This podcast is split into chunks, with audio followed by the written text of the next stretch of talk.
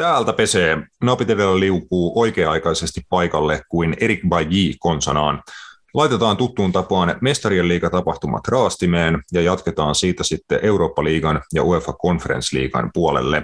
Ennen sitä kuitenkin puidaan, että jättikö kotimainen jalkapallokin parhaat viimeiseksi, kun eilisessä pohjoisen taistossa Rovaniemen palloseuran ja AC Oulun välillä nähtiin nousukarsinta jalkapalloa aivan absoluuttisen parhaimmillaan.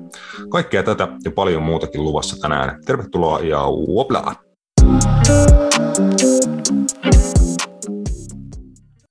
edellä on itsenäinen ja sensuroimaton jalkapallomedia, asiantunteva, asiaton ja ajankohtainen, viikoittainen jalkapallopodcast. Morjesta. Tämä on Napit edellä. Minä olen vieläkin Rasmus Junela. Matias Kanerva, moi moi. Terse. Roope on tänään ta- taustaroolissa ja oikeissa töissä, niin saa laittaa jakson sitten tuolla iltasella kasaan ja ulos teille kaikille hyville ystäville, rakkaille kuulijoille. Saatiin, saatiin muuten Matias yllättävä sähköposti tuossa viikolla, en tiedä laitoitko sitä merkille, ja mä varmaan unohdin kyllä sanoa siitä teille, mutta luin ainakin okay. tuolta napit edellä Gmailista semmoisen, että en nyt muista herra edes sen kuulijan nimeä, varmaan tunnistaa itsensä tästä, että kertoi meille, että Mark van Bommel on saanut potkut jo niin kuin joku puolitoista viikkoa takaperin Wolfsburgista. Että me puhuttiin niin kuin edellis- edellisessä jaksossa Roopen kaavissiin tuon mestarien liiga ennakossa, ja varmaan sunkikkaa Bundesliigassa, niin puhuttiin sitten ihan paskaa. No mutta sehän, miten se poikkeaa mistään normaalista tietoa? Ei, ei se oikein no, ne, niin. Joo, ei, mutta siis joo, huomasin itse, katoin tuota tiistai, tiistai alkuillasta sitä Wolfsburgin ja Salzburgin ottelua ja huomasin, että sinne on joku, joku nuorempi ja komeampi kaveri saatu penkin päällä. Aika nopeasti heilahti kenkä Wolfsburgissa, että alkukausi oli kuitenkin Van Bommelin näille hyvä, mutta niin kuin, niin kuin sanottiin, että Bundesliigan puolella on neljä tappioa putkeen, että se ilmeisesti riitti potkuihin. Et en tiedä, en tiedä liittyykö siihen sitten muutakin, oliko välit tulehtunut pukukopissa tai jotain, mutta aika nopeita, nopeita päätöksiä. Mm, joo, ja Mark van Bommelin tietää, että ei välttämättä ole mikään helppo ihminen hänkään niin kuin ihmisenä. Että jos asiat rupeaa menee huonosti, niin hollantilaiseen tyyliin, niin välttämättä se kanssakäyminen hänen kanssaan ei ole välttämättä ihan niin kuin kaikista helpoit, mutta joo, eihän heillä ole mennyt siis pitkään aikaa hirveän hyvin, tai silleen kun ajatellaan, tota, Bundesliga alkoi jo kolmella voitolla, itse asiassa neljällä voitolla. Mm. Sen, sen jälkeen voittoja ei ole tullut missään kilpailussa. Jep. Että, että ton 11. syyskuuta Greuter Fürth vierasottelun jälkeen on tullut 1, 2, 3, kolme tasuria ja onko se joku neljä tappioa. Niin en tiedä, ehkä se sitten riitti Wolfsburgissa ja, ja näin, mutta, mutta ainakin nyt on hyvin alkanut tämän, tämän uuden, uuden valmentajan alaisuudesta Leverkusenista voitto, voitto viikonloppujen nyt Salzburgista sitten, mikä kuitenkin vielä piti, piti Wolfsburgin niin tosi hyvissä asemissa sille niin kuin jatkoasetelmaa kohden. Joo, Palataan siihen ihan, ihan kohta tuolla Mestarien liikan puolella, mutta joo, kiitoksia tosiaan kuulija palautteesta, niin saatiin meidätkin ajan tasalle Wolfsburgin päävalmentajatilanteen osalta. Aloitetaan tuolta Veikkausliikan nousukarsinnasta kotimaassa ennen sitten tota Mestarien liigaa. Niin erittäin huikea matsi eilen Rollossa, että siellä Veikkausliiga Putoamista vastaan taisteleva AC Oulu meni matsissa johtoon rangaistuspisteeltä, mutta kauaa ei mennyt kotijoukkueen tasotusmaaliin, että ihan mu- muutaman minuutin sisällä Simo Roiha laittoi matsin 1-1 tasoihin ja tokalla puolella sitten vielä Oulu pääsi uudemman kerran rankkaripisteelle, mutta sillä kertaa sitten koti, kotijoukkueen maalilla Mujunen nousi sankarin rooliin ja teki tärkeän torjunnan ja parhaat säästettiin ihan sinne loppuun. 90 plus viisi minuuttia, niin tota, Feyenoord kasvatti hollantilainen Nino Roffelsen, ratkaisi, ratkaisi matsin ja Ropsille 2-1 voiton ihan, ihan, ihan ottelu viime hetkellä. Et siinä oli todella dramaattinen ja hieno nousukarsinta ottelu. Oli.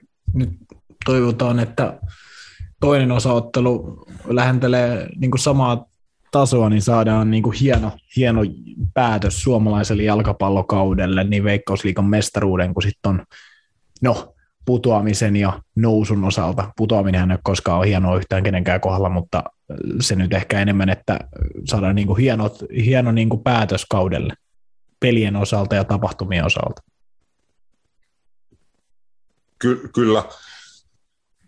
Vahvassa asemassa jo lähtee Ropsi siihen toiseen osaan sitten, että 2-1 johdossa ja sunnuntaina ratkeaa sitten, että kumpi näistä sen ensi kauden veikkausliigapaikan paikan itselleen nappaa. Että tota, hy, hyvä, niin kuin, erittäin hyvä matsi sinällään, että oliko se joku en, edelliset miljoona nousukarsintojen ensimmäistä osaa on päättynyt 0-0. En tiedä näkö saman tilaston jostain, mutta itse ainakin jonkun twiitin bongasin, missä oli, että se oli siis todella, todella monen vuoden ajalta oli 0-0 ja noi kaikki niin kuin nousukarsinnan ekat osat.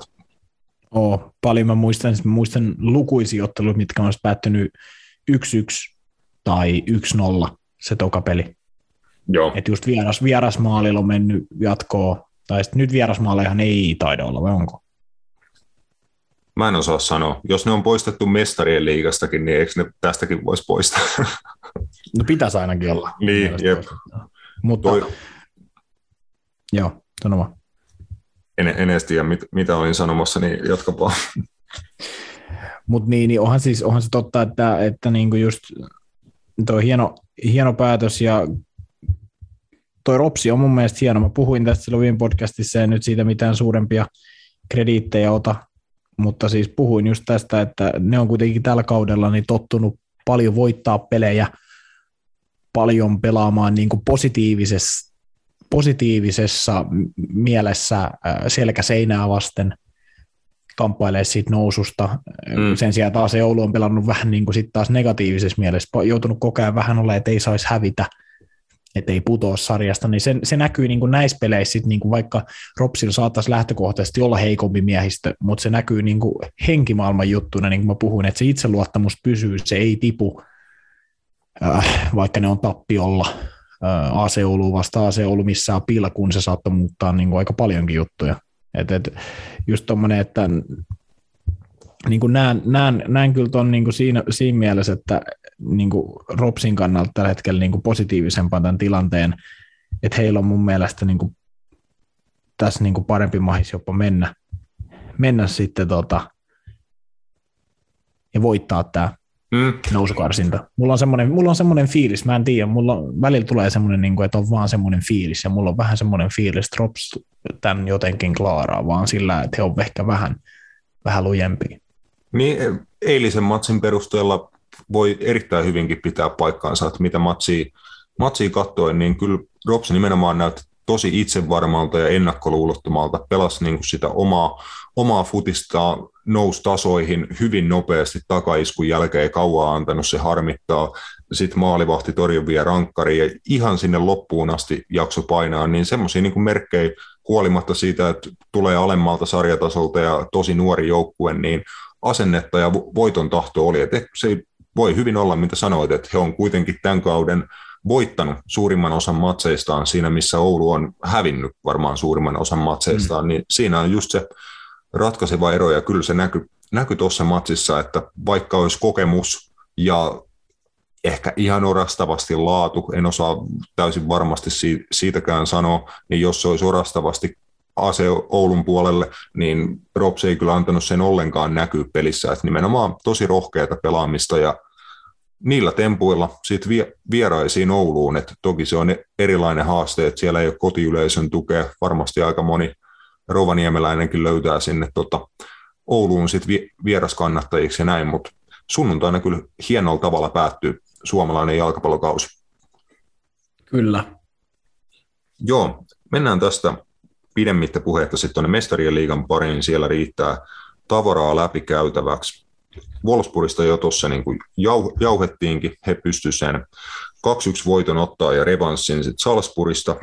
Siellä on aika tiu, tiukoissa asemissa sitten sen lohkon tilanne toi jatkoon menon kannalta, koska ää, ranskalainen kyläseura mm. Lille onnistui hakemaan vierasvoiton Sevillasta. Se on mel, melkoinen yllätys ja lohkon kärkikolmikko oli, siellä oli Salzburg seitsemällä pisteellä, sitten oli viidessä pongossa tosiaan Wolfsburg ja Lille, ja Sevilla on sitten sen lohkon pohjilla kolmessa pisteessä. Et en tiedä, olisiko jonkun papereissa Sevilla ollut tuon lohkon niin kuin voittajasuosikki, mutta se on flipannut kyllä niin, että Sevillalla on aika paljon tekemistä, että pitäisi jäljellä olevat kaksi matsia ainakin voittaa, että olisi niin kuin mitään chanssiä jatkoon meno. Se, Sevilla on niin kuin mun mielestä, se oli jo se eka ottelu, minkä he pelasi, sitä, oliko Salzburgia vastaan, mm. missä Salzburg sai kolme pilkkua, josta ne teki vain yhden. Ja oliko niin, että hävisi vielä sen peli, vai pelasko tasan? En ole ihan varma. Uh, Mutta mut siis Sevilla on ollut tosi omituinen mun mielestä mestariliigassa. Se on pelannut jotenkin tosi epäjule lopetekimaisesti, siis siinä mielessä tosi kuritonta, vähän semmoista niin kuin, ei sellaista, mitä mä näin viime kaudella Sevillalta. Mä en tiedä miksi, mutta just, että tosi kuritonta peliä, tehdään paljon semmoisia virheitä, mitä ei yleensä tuu. Mä en tiedä sitä, että, että onko se viassakin, kesällä muuttui paljon myös ryhmä, sinne tuli uusia pelaajia, Rafa Mir tuli ja on, on John Montiel tuli tota, oikea pakki Argentiinan maajoukkue, sitten tämä Jules Koundeen saaga Chelsean Juu. kanssa, en tiedä onko vaikuttanut pelimiehen suorituksiin, oli viime kaudella tosi hyvä, niin just tämä, että halusi ilmeisesti lähteä, ei päässyt lähteä, niin en tiedä sitten, että mikä tonkin joukkueen niin harmonia on Ivan Rakitic ei nytkään pelannut minuuttiakaan, että mikä, mikä tuolla on niin kuin tavallaan homman nimi, Et mä, en ole, tota, mä en ole ihan varma.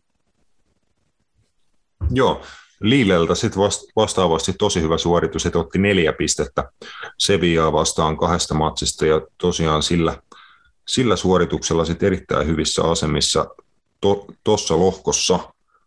Tuossa tulee kyllä, niin kuin, mehän puhuttiin jo etukäteen, että mahdollisesti niin kuin kaikista tasasin ja ehkä niin kuin sit jännittävin lohko. Et sinänsä niin kuin aika valju, niin kuin ei, ei mitään superjoukkueita tässä lohkossa, mutta tosi tosi tasainen niin kuin näyttää, että neljän pisteen sisällä on kaikki neljä joukkuetta neljän kierroksen jälkeen. Et pitää ainakin sen kutinsa, että on tämän kilpailun tasaisin lohko. Barcelona tosiaan, niin kuin Matias mainitsit lyhyesti, että paransi asemia asemia on mm. niukalla voitolla tuolta Kiovasta. Joo. Ei mitään suuria sirkustemppuja nähty tiistainakaan. Teki sen, mitä piti.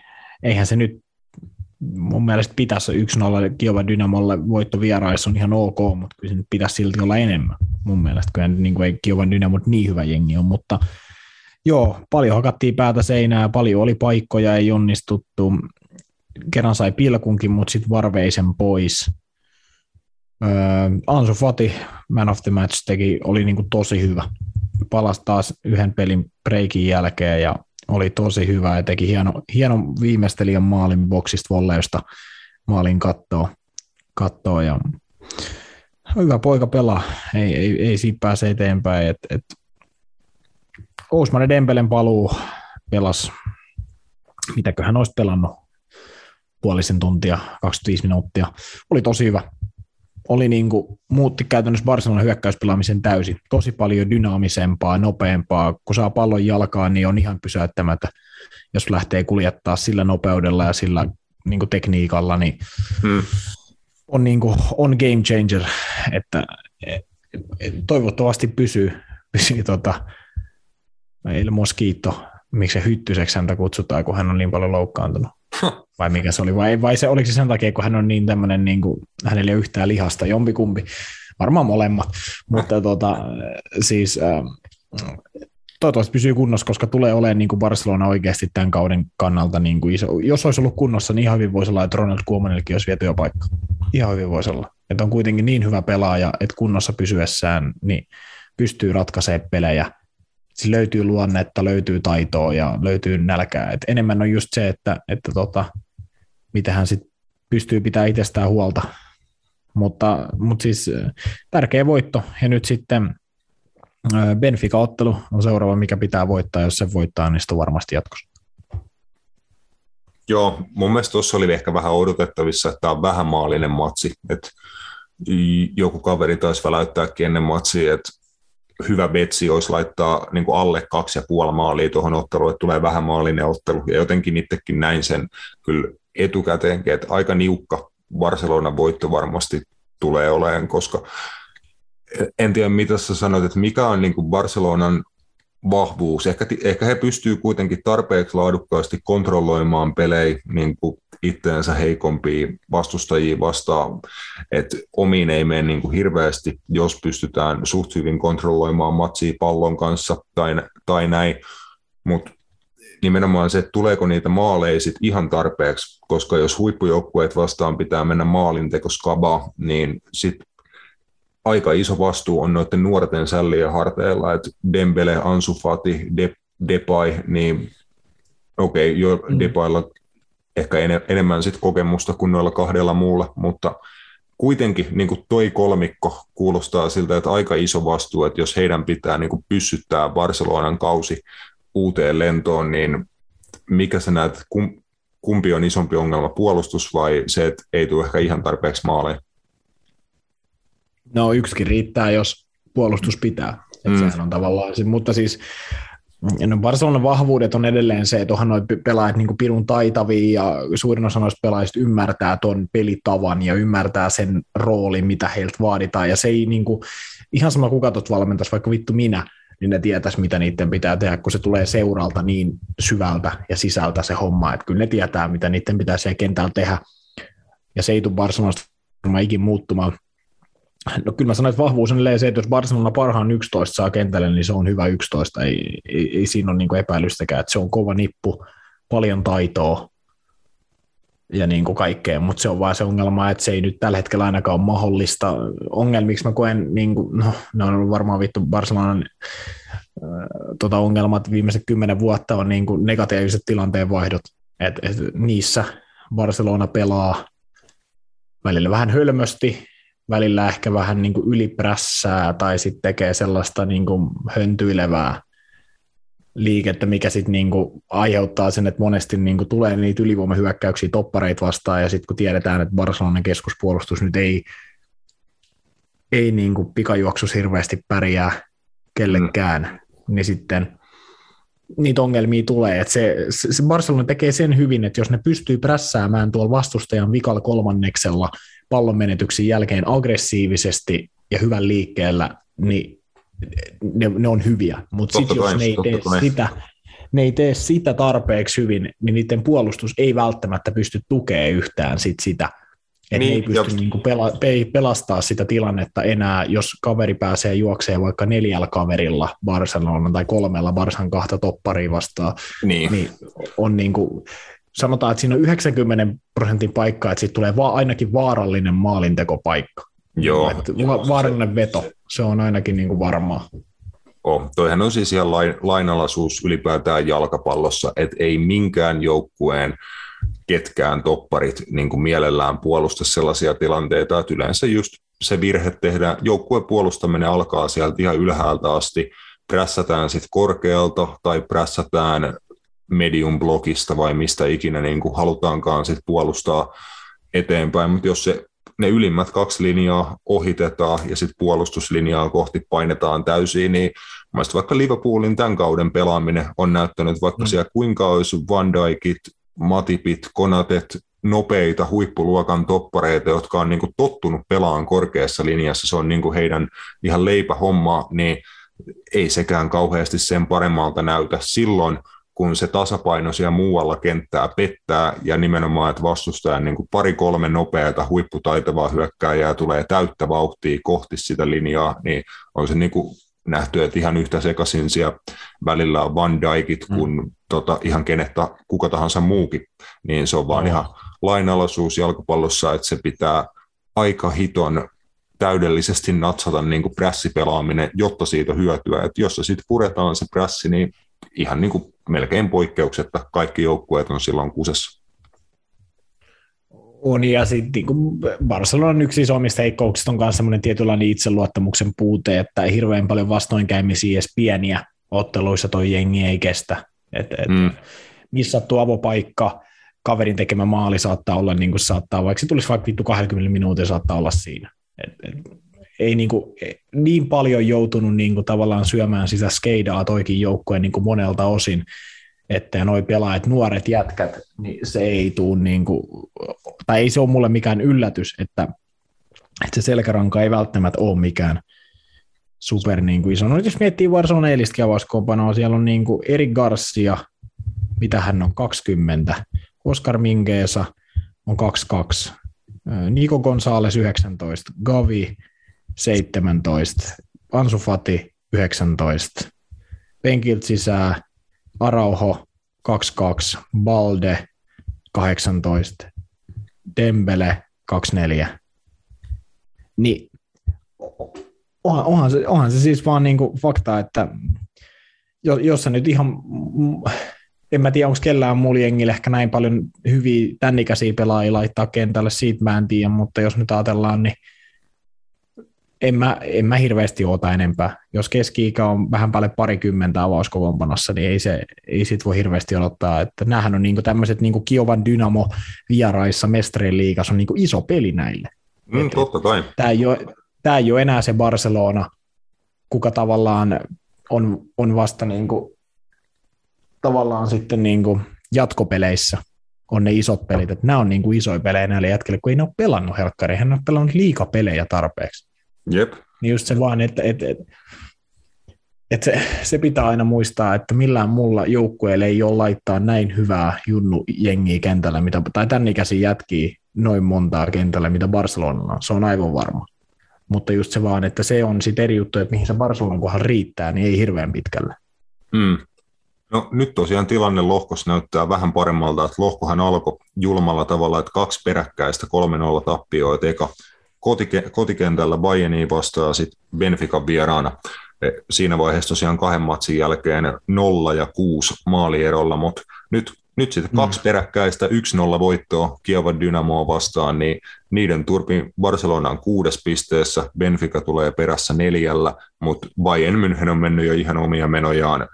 Neljä voittoa, 17 tehtyä maalia, kaksi päästettyä nyt voi niin kuin varmaan taas ottaa niin kuin hetkeksi vähän nostaa sitä hattua päästä, jos hattu sattuu olemaan.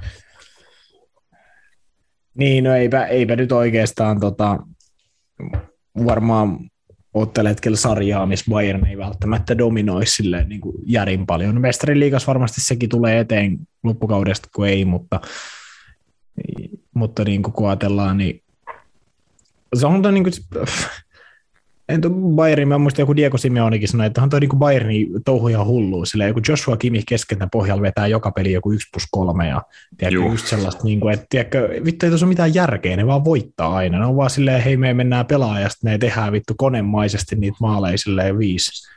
Mm, mutta ne pelaa, hiton, ne pelaa joka pelissä tosi korkealla tasolla niin kuin joukkueena, plus heillä on uskomattomia yksi, yksilöitä, niin siitä se tulee. He on niin kuin aika armoton jengi ja armoton seura siinä, että kauhean usein Bayern München ei mitään lahjoja anna.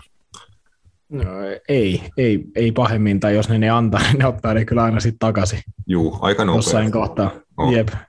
Mutta mut onhan tosi on Bayernin joukko ihan käsittämätön, kun sä mietit sitä laajuuttakin. Se, mikä, mikä tuolla on, että jos sä mietit, että niin kesälläkin sai tonne vielä just Upamecano ja sitten se Sabirtser tuli tonne, mikä on hyvä pelaaja, hmm. ja se on niinku niiden varakeskikenttä, tai niinku kolmoskeskikenttä tai neljäs, niin onhan se nyt ihan hullua ajatella, että, että mitä, mitä jätkii tuolla on, että jos sulla on penkin laittaa just Kingsley Comani ja Pavardi, Savitseri, Tolissoa, Musialaa, vaikka välillä joku, tiedätkö, Knabri tai Sane, niin onhan se nyt ihan hullu meininki. Sille ei, ei, kun puhuin äsken, että bar, ei ole mitään jengiä, kenellä on laittaa niin kuin, ää, noin kovaa niin kuin nuorisoketju avariin kuin tota, Barcelona, eli ei ole kyllä välttämättä jengiä maailmassa, kenellä laittaa oikeasti näin tasapainoinen ja kova nippu joka pelipaikalla tällä hetkellä maailmassa. Manchester City ehkä mm. voi olla sitä, sitä lähellä, mutta kyllä Bayern on niin kuin,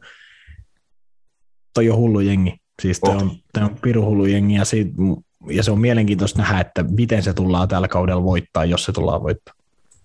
Joo, ja aika hyvin mun mielestä pystynyt tekemään myös sitä nuorennusleikkausta, että sieltä on, on tullut esiin noita nuori, nuoria pelaajia, avauskokoonpanon esimerkiksi keski on niin kuin vuosi vuodelta tässä laskenut ihan hyvin, ja laatu nyt ei tunnu niin kuin ollenkaan heikkenevän siitä, että sinne on, on saatu just ihan huippunoita nuoria pelaajia, aika hyvä sit sekoitus vielä, että on se myös kokemusta, että Manu Neuer tota, omassa päässä ja sitten toisessa päässä vastustajaboksissa Robert Lewandowski, että jos sulla on kaksi noin kokenutta tota, super super spesialistia omilla pelipaikoillaan, niin siihen voisit vähän nuorempaakin kaveria alkaa niin kuin lisää sit siihen heidän ympärille. Se on tehty fiksusti, mun mielestä Bayernissa on tehty niin kuin erinomaisesti se, että siellä on tehty vähän niin kuin pelipaikka per pelipaikka. Mm. Et, et, et, et just niin kuin sanoit, että esimerkiksi kärki ja maalivahti on pysynyt, topparit pysy pitkään, muun muassa oli Boatengia, tiedätkö, Alabaa, mm. ja, sitten sit pystyttiin niin kuin pikkuhiljaa Niklas Syyleä ja muita tuomaan, että toppari pysyi samana, tuotiin uudet laitapakit sisään, oli siellä sitten Hernandez tai Pavar tai Davis, niin se muutettiin siinä, laiturit muutettiin kans kerralla, mutta se keskiakseli pysyi, siinä oli Müller, Lewandowski, se pysyi niin kuin kasassa, et, et se oli niin kuin helppo transitio myös silleen, että se tehtiin älykkäästi, että Robben ja Riberi, kun tavallaan sit siitä siirtyi sit niin kuin eteenpäin, niin siihen tuotiin uudet kaverit, mutta niiden oli aika helppo tulla silleen, että siinä oli Mülleri Lewandowski kokeneen jätkinä, Joshua Kimihi keskikentältä, tiedätkö semmoisia, että ne on silleen, hei, ei ole niin mitään hätää teillä tässä. Ja aika helppo tuoda niin kuin, omia taitoja ja pelata sillä niin kuin, tavallaan mukavuusalueella ja tuoda mm. ne parhaat ominaisuudet esiin sen sijaan, että siinä olisi vaihtunut vittu kaikki. Yep. Et, et kyllähän niin Bainis on tehty, mun mielestä se on edelleen maagista, että mä en niin kuin, käsitä, että miten on ensinnäkin pystyy noin pelaajia ihan naurettavilla summilla, silleen, että mun mielestä pitkään, pitkään aika, tai pitkän aikaa, oliko se Javi Martinsen 40 miljoonan siirto oli niiden isoin siirto ikinä. Ja sitten tuli tietenkin Lucas Hernandez 80 miljoonaa ja taisi tulla toi Sane 50 vai 40 vai mitä se oli. Mutta kuitenkin siis niin kun miettii, niin toi, toi seura on niin rakennettu ja se, mikä mun mielestä Bayernissa on niin hienoa, on se, että siellä on, siellä on johdossa myös sellaisia henkilöitä, jotka ei välttämättä ole sit niin, niin sellaisia urheilutietoisia, mutta sitä johtaa niin ihmiset, jotka ymmärtää tuon fudiksen päälle. Se on niin kuin, että, että Lothar Mataus ja kaikki Uli Hönes ja Rummenikke ja noin, niin ne on kuitenkin sitten semmoisia jätkiä kanssa, että ne niin kuin ymmärtää tuon pelin päälle. Ja siksi mun mielestä seuraa johdetaan niin kuin erinomaisesti, että aika, aika vähiltä skandaaleilta Bayern välttyy ja varmasti tulee välttymään, että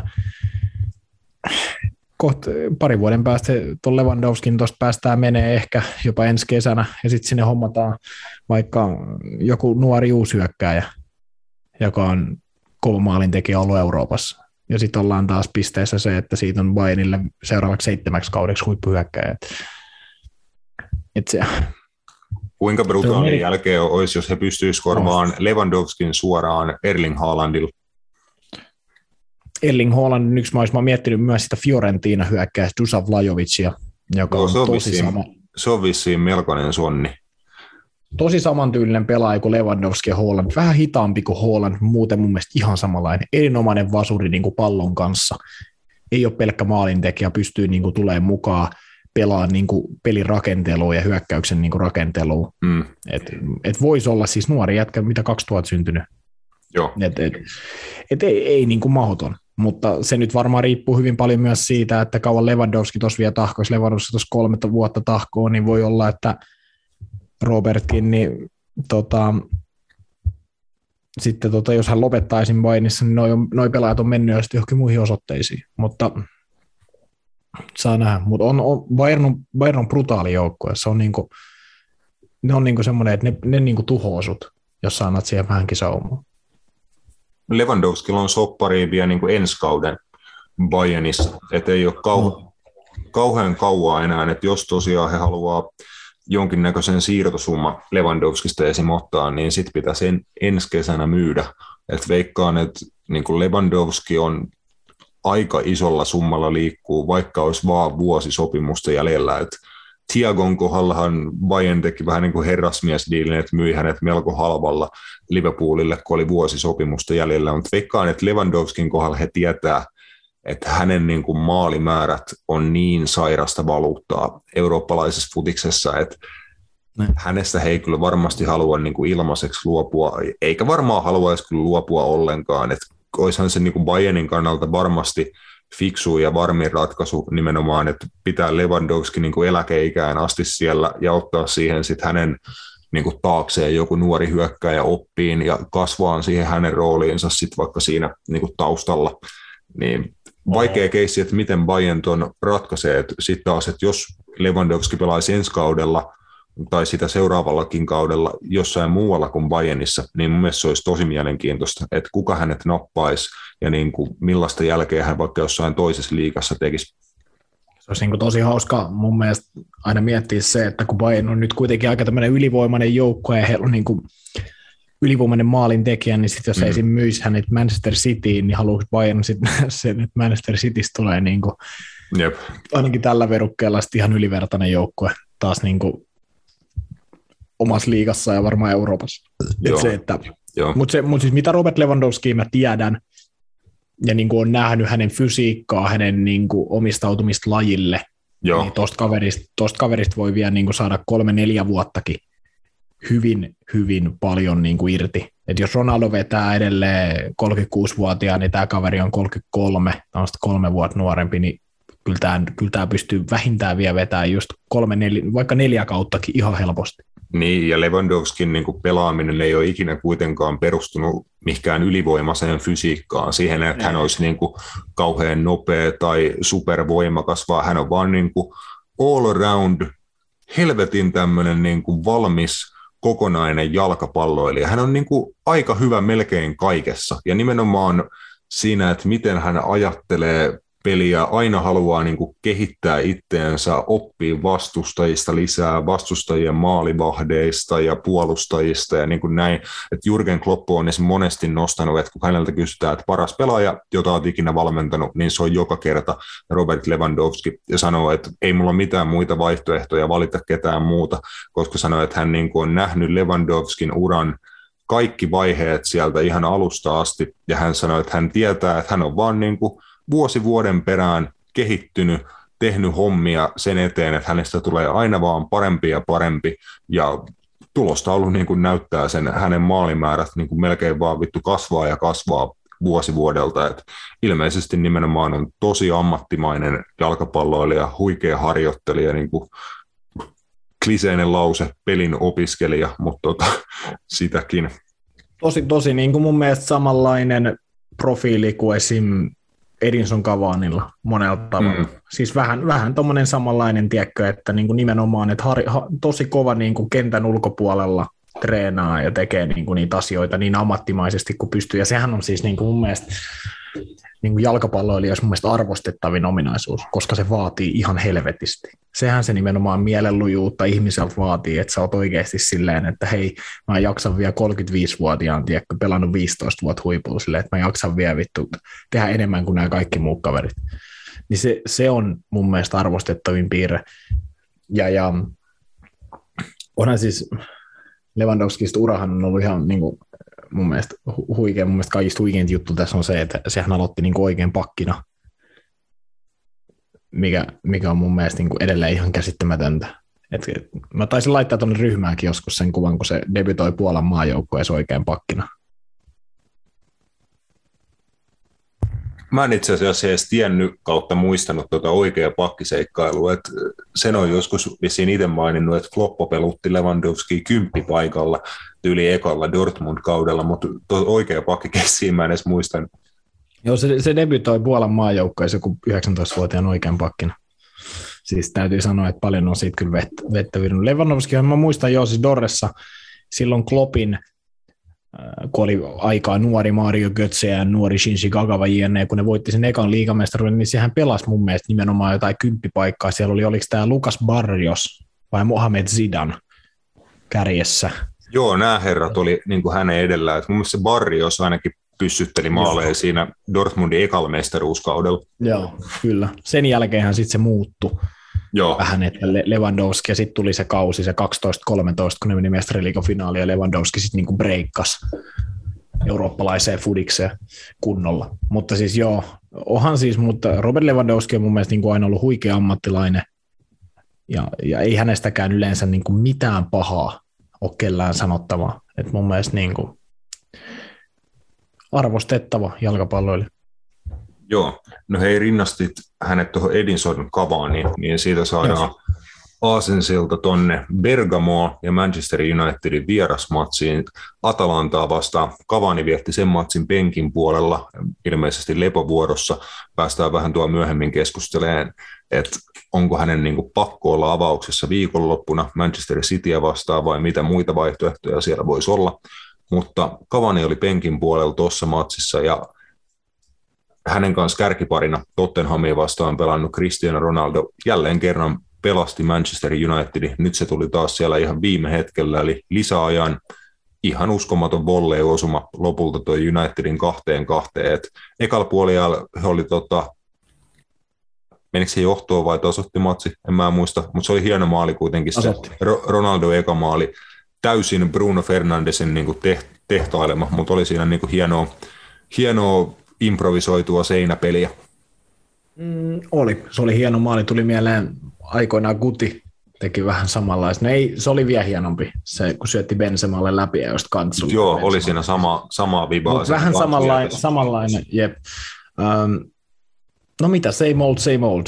Eikö se vähän niin mennyt? Et, et ennakoitiin, mm. että vaikea peli, no vaikea peli siitä tulikin. Et, et se, se vaati taas sen lisää ja Ronaldon maalin. Tällä kertaa se riitti pisteeseen. Se on nyt, he on nyt tehnyt sen kolme kertaa tässä mestarien liigassa ja se kaksi kertaa se on tullut voittomaali ja nyt tasapelipisteeseen. Ja, ja, mutta sitä mä edelleen vaan niin kysyn, että et, et, eihän toi nyt taas ollut niin oikein, tulos oli ihan ok. Mun mielestä jos saat Atalantasta vieraspisteen, se on ihan ok. Toki sitten mun mielestä Atalantakin on semmoinen joukko, että sä voit sen voittaa paljon enemmän, kuten esimerkiksi Liverpool näytti viime vuonna. Mutta tota, kyllä mä niin kuin sanon, että olihan toi peli jälleen niin kuin kaukana siitä, että mitä se, en tiedä pitäisikö sen olla, mutta mitä se voisi olla. Niin, no kaukana siitä, mitä sen pitäisi olla, että United olisi niin kuin vakavasti otettava joukkue Euroopan huipulla tai niin kuin lähelläkään sitä, niin kyllä se mun mielestä silloin tota, pitä, pitäisi olla joukkueen, niin joukkueena jalkapallon pelaaminen huomattavasti, huomattavasti niin kuin tasokkaampaa. Et kyllä Atalanta mun mielestä pelasi ottelussa hyvin, mitä matsia itse itse katsoin vähän sieltä, sieltä täältä ja sitten noita ma- maalitilanteita itse asiassa kyllä kela, kelaili jonkin verran, niin, niin jokseenkin ihan, ihan ok muistissa, mutta Atalanta maali oli hieno. Et siinä muuten mun mielestä ihan loistavan matsin pelannut Erik Bailly. Että jos haluaa kaivaa tuota Bailly compilationin siitä matsista, niin siinä on kyllä sitten aikamoista niin tämmöistä heroismipuolustusta. Että Bailly niin liuku ihan kaikkeen ja kaikki alle, teki uskomattoman määrän katkoja ja taklauksia, paini Duvan Zapataa vastaan ja hienoa pelaamista kyllä Unitedin keskuspuolustuksessa, varsinkin kun Varane loukkaantui ekalla ja jouduttiin siitä tota, viiden linjasta luopu, niin siinä Bailey kyllä nousi esiin, esiin siinä kohtaa, mutta siinä Atalantan tota, 2-1 johtomaalissa, jonka Zapata sitten lopulta teki, että se oli varmaan ainoita tilanteita siinä pelissä, minkä Zapata voitti, voitti, että tota, teki hienon liikkeen linjan taakse. Bayi oli ihan hukassa, että lähti vähän irtoon, niin kuin nostaa linjasta ja irtoon niin kuin ihan väärässä vaiheessa, ja sitten tajusi, että aha, Zapata meni selustaa, ja sai pallo, Harry Maguire myöskin myöhässä sit sieltä varmistuksesta, ja Zapata viimeisteli hienosti etunurkasta David De Gean ohi, mutta Bailey pelasi muuten, muuten hienon matsin, mutta kyllä Atalanta olisi voinut tappaa matsin mun mielestä sen 2-1 johtoasemassa. Näytti niin kuin pitkään pitkään ihan sinne lisäajalle asti, että ei United ole niin kuin luomassa yhtään mitään. Ei he luonut mun mielestä yhtään kunnollista, vaarallista maalintekopaikkaa ennen sitä Ronaldon maalia, ja sekään nyt ei mikään varsinainen huippumaalintekopaikka oli, että se oli niin kuin vähän tämmöinen pomppu kakkospallotilanne, jonka sitten Ronaldo päätti omalla brilliance, brillianssillaan. Mutta joo, niin kuin sanoit, same old, same old. Ja no onko Ronaldo nyt tota Manchester Unitedin ja jalkapallon Michael Jordan, niin kuin Ole Gunnar Solskjaer matsin jälkeen sanoi? No, en mä, en mä tiedä, siis, siis onhan, niin kuin mä oon aina puhunut, että Cristiano Legacy on varmaan ihan yhtä kova jalkapallossa kuin Michael Jordanilla on koripallossa.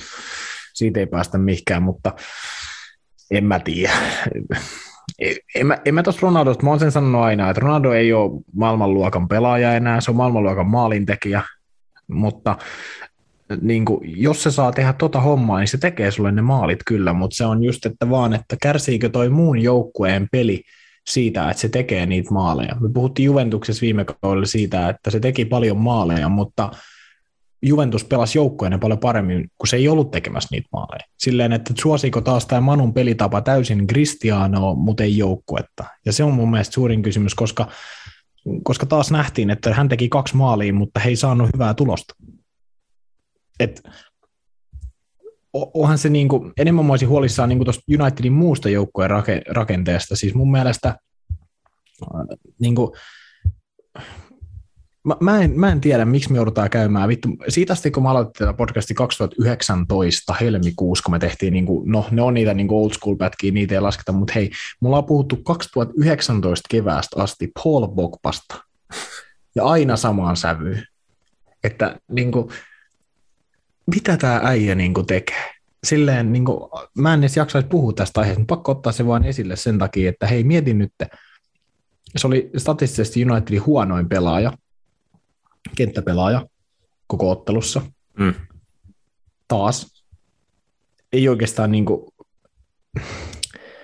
ei tehnyt käytännössä yhtään mitään peliä edestäviä ratkaisuja tuolla kentällä. Niin kuin Roope taisi mainitakin, että hän oli ihan niin kuin jatsmunalla mukana, mutta millä muulla hän on ehkä kauden ekan kahden pelin jälkeen ollut, missä hän teki sen 0, 0 plus 7. Oli liigas vai mitä? Ei ole niin. tehnyt sen jälkeen tehopistettä.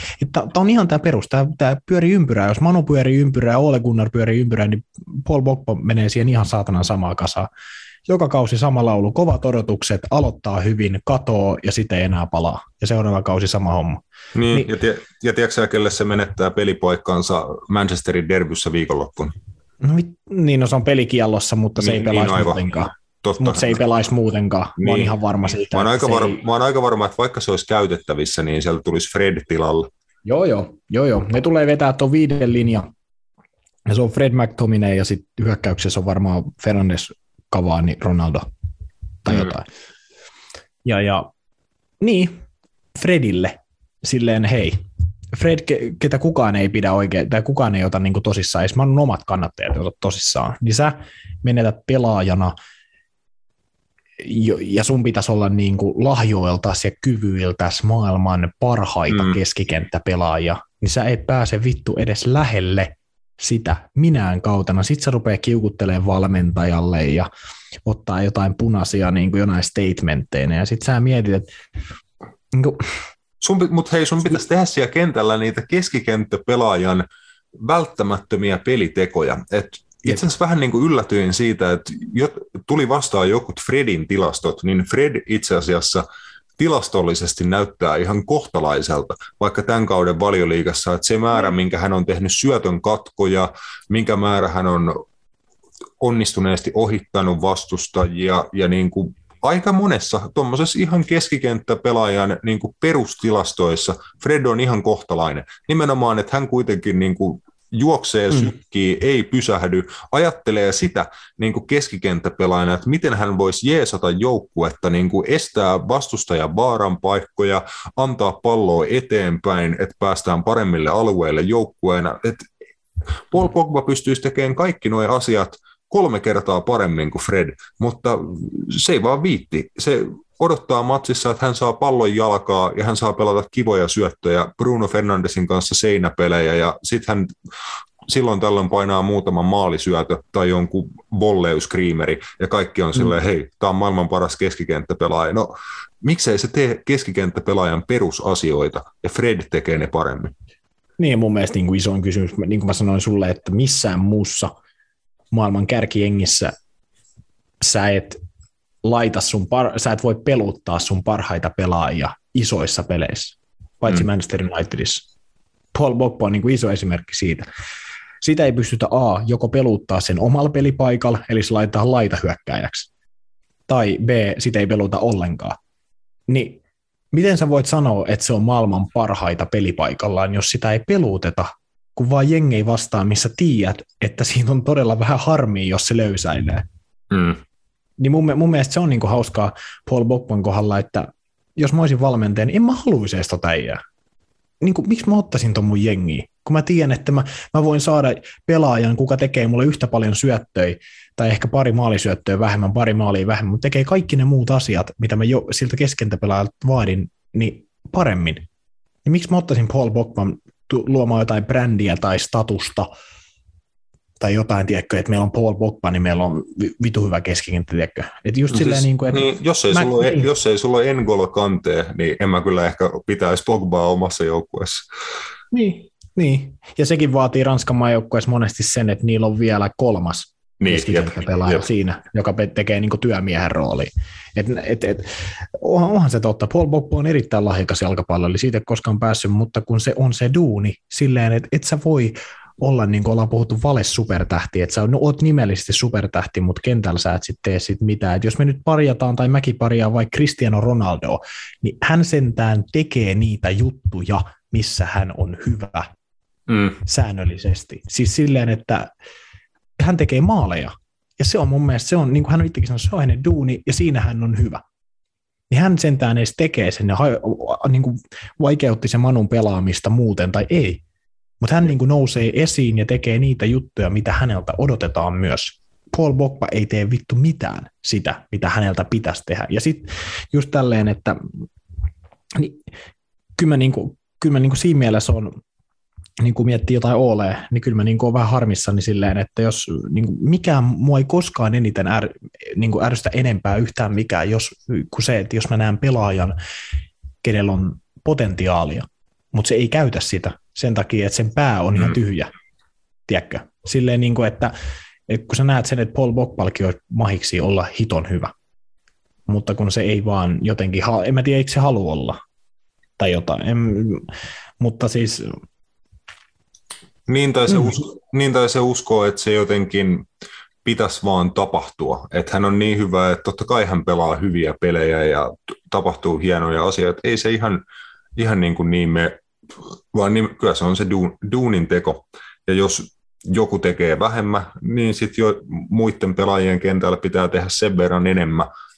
Paul Pogba on niin hyvä jalkapallossa, että se on Ranskan maajoukkueessa on esim. usein nähty, että se on sen arvosta, että siinä on N'Golo Kante ja joku toinen, joka niin kuin pahtaa niitä kovia hommia, ja sitten Paul Pogba saa lähinnä keskittyä siihen, että pallo jalkaa ja nassu eteenpäin, niin se hän on niin hyvä siinä, että se on sen arvosta, mutta Unitedilla jo tällä hetkellä heillä ei ole sellaisia kavereita siihen keskikentälle hänen rinnalleen, että se toimisi se homma. Ja se on kyllä niin kuin kaikin puoli hyvin kummallinen tilanne. Ja nimenomaan, että se voi just silloin sanoa itseäsi huippupelaajaksi, jos se niin kuin vaatii kahta huippupelaajaa paikkaan sua, tai niin kuin, että sä et itse pysty sopeutumaan niin kuin erilaisiin tilanteisiin, erilaisiin kokoonpanoihin ja erilaisiin vastustajiin vastaan, niin se on ihan niin kuin bullshit. Ja bullshitista tuli mieleen, että yksi Manchester United kannattajakanava tuolla YouTube ja muun sosiaalisen median maailmassa, en muista mikä kanava, mutta semmoinen herra kuin Mark Goldbridge sanoi, että legenda. Joo, kommentoi sitä Unitedin, tai niin kuin Solskjaerin lehdistötilaisuutta ja tuota Michael Jordan kommenttia Ronaldosta, että sano vaan, että, että we are not Chicago Bulls, we are bullshit.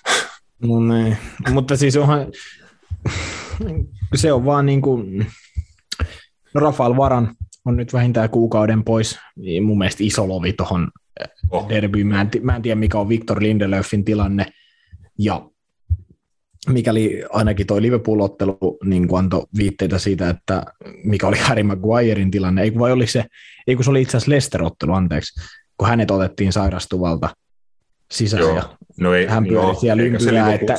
Eikä se Liverpool-matsikaan kauheasti sen paremmin mennyt.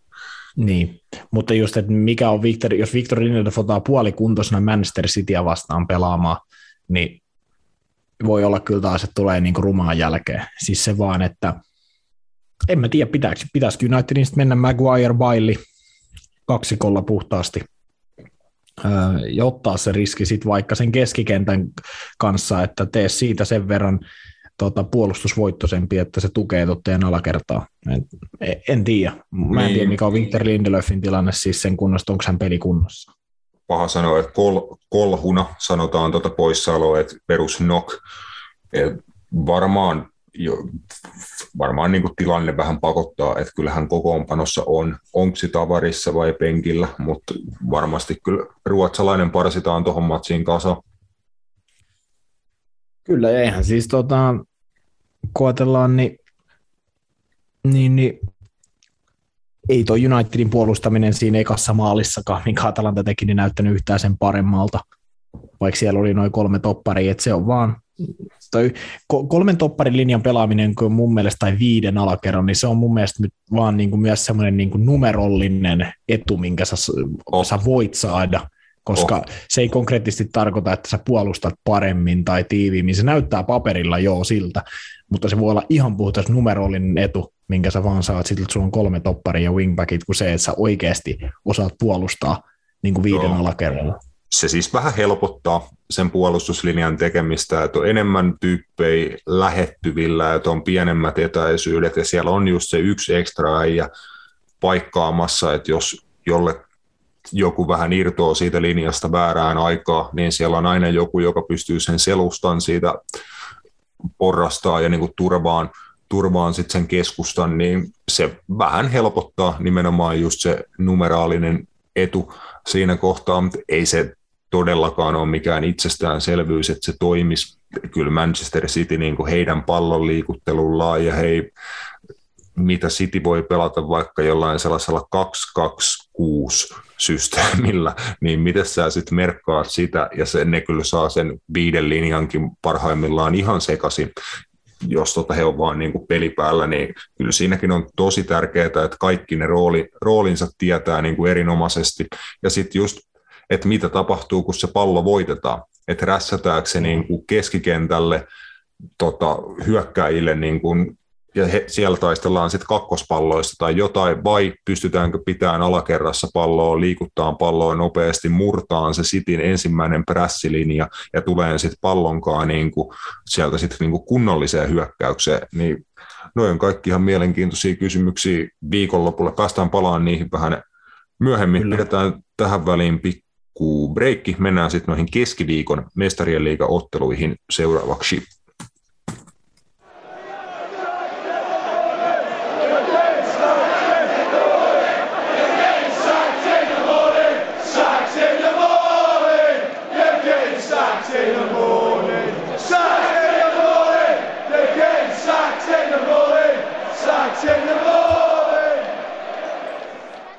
Joo, keskiviikko. Sitten valitettavasti tuo mestarien liigakentillä väritti tuomarisekoilut useammallakin eri pelipaikkakunnalla, että aloitetaan tuolta Dortmundista, missä ajaksi pysty, pysty kun pystykin se vierasvoito hakee. Meikäläinen taisi ve, veikata, en nyt tulosta ihan saanut oikein, mutta ajaksi voittoa muistaakseni veikkasin, mutta sitä, se matsi tosiaan niin kuin kusi sit Dortmundin kannalta ainakin osittain siihen, että Mats Hummel sai aika erikoisen punaisen kortin taklattua ajaksin tota brassilaituri Antonia.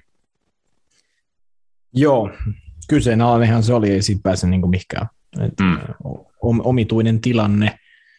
Ja siis mun, mun mielestä niin kuin, se, se, kun tässä on nyt aina, niin kuin, mä oon aina miettinyt näitä punaisia kortteja, eikö varteen näissä niin kuin mitään, kun ne niitä kuitenkin kääntää sit silleen aina, että keltaisen punaiseksi aika helposti, niin miksi ne ei käännä mun mielestä semmoisia tilanteita, mitkä ei ole punaisen arvoisia, niin monesti keltaiseksi. Monesti ne antaa olla vaan silleen, joo, anna mennä, tiedätkö? Mm. Niin sitä mä oon miettinyt, että, että onko se just tämä, kun se ei ole niinku clear and obvious error tai jotain, mutta just se vaan, että mun mielestä näissä punaisissa korteissa mun mielestä varin pitäisi ottaa enemmän roolia nimenomaan myös siinä, että ne kääntää niitä takaisin, koska ne antaa kyllä niitä kanssa pikkasen herkästi niin kuin silleen, että joo, napit osu vittu akillesjänteeseen jollain hipasee jossain pelissä, niin se on saman tien punikki. Vaikka, niin kuin, tiedätkö, niin mä oon miettinyt, että tossakin tilanteessa, niin mun mielestä tosiaan ollut helposti videolla. Videotuomari sanoi, että ei ollut punainen. Jep, niin kuin nimenomaan, että on, toi ei kyllä olisi pitänyt olla semmoinen liian vaikea päätös tehdä. Että nyt kenen tahansa niin kuin jalkapallosta ymmärtävän pitää se, sen taklauksen kohdalla niin kuin nähdä, että eihän tämä nyt ole punainen. Mä en sitä nähnyt niin kuin reaalivauhdissa, että miltä se niin kuin livessä se näytti se tilanne, että tuliko Hummels niin kuin hiton kovaa, mun mielestä hidastuksesta niin kuin näyttää, että eihän siinä siis Hummels liukuu niin kuin vapaana olevaan palloon ja Antoni tekee sitten niin kuin pikku tämmöisen jonkun brassi, brassi tota, yksi, kaksi tiptoe tempun siinä pallon kanssa, nostaa sillä pallo Hummelsin yli ja sitten hän samalla niin kuin itse hyppää Hummelsin pois alta. Et eihän Hummels niin kuin kunnolla edes osu siinä, Antoni. Ei siis Antoni hypp- hyppää Hummelsin päälle ja astuu Juu. Hummelsin jalan päälle, missä hän kaatuu, kun se jalka liukuu, kyllä. Juu, siis eihän tuossa niinku, siis toi ei olisi keltaisen taklaus mun mielestä. Siis ei, ihan niinku... Niinku säkällä vapaa potku. Niin, ja annat punaisen toisen. Niin, niin, nämä on niitä juttuja, että mun mielestä jos videotuomarit on valmiit ottaa rooliin niin hitosti, monesti just siinä, että annetaan niitä punaisia, niin ottakaa nyt sitten rooli takaisinkin joskus. Niin, mun mielestä niin että toi oli nyt niin, niin selkeä, että kai siellä nyt on joku, joka voi sanoa sille tuomarille, että hei, ei, ei ole punainen. Mun mielestä, niin, kaikki, niin kuin me ollaan puhuttu, että vittu, nykyään jokaisesta tilanteesta voi olla, kun hidastuksia katsoa, että no tosta voi antaa. Sille totta kai varmasti hidastuksissa näyttää asiat niin paljon pahemmalta, mutta hei, sille joo, en mä, siis se, tämä oli mun mielestä niin kuin ihan yhtä paha ihan yhtä paha niin kuin puppelointi, mikä oli sit, mitä nähtiin Anfieldillä, jopa ehkä pahempi.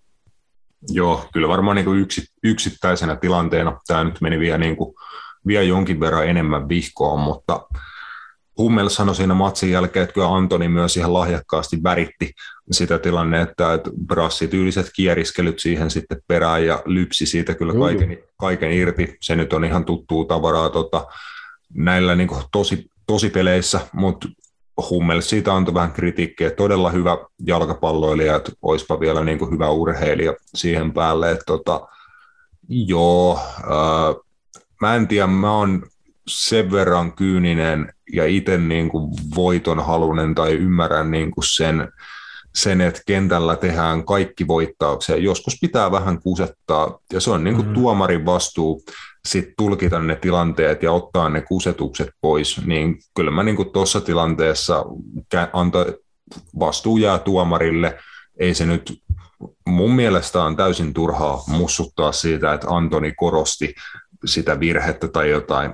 Niin, sitä valitettavasti jalkapallokentällä tehdään, tai jonkun mielestä se on valitettavaa. Mua ei oikein niin kuin enää, tai oikeastaan pitkään aikaan ole enää kiinnostanut.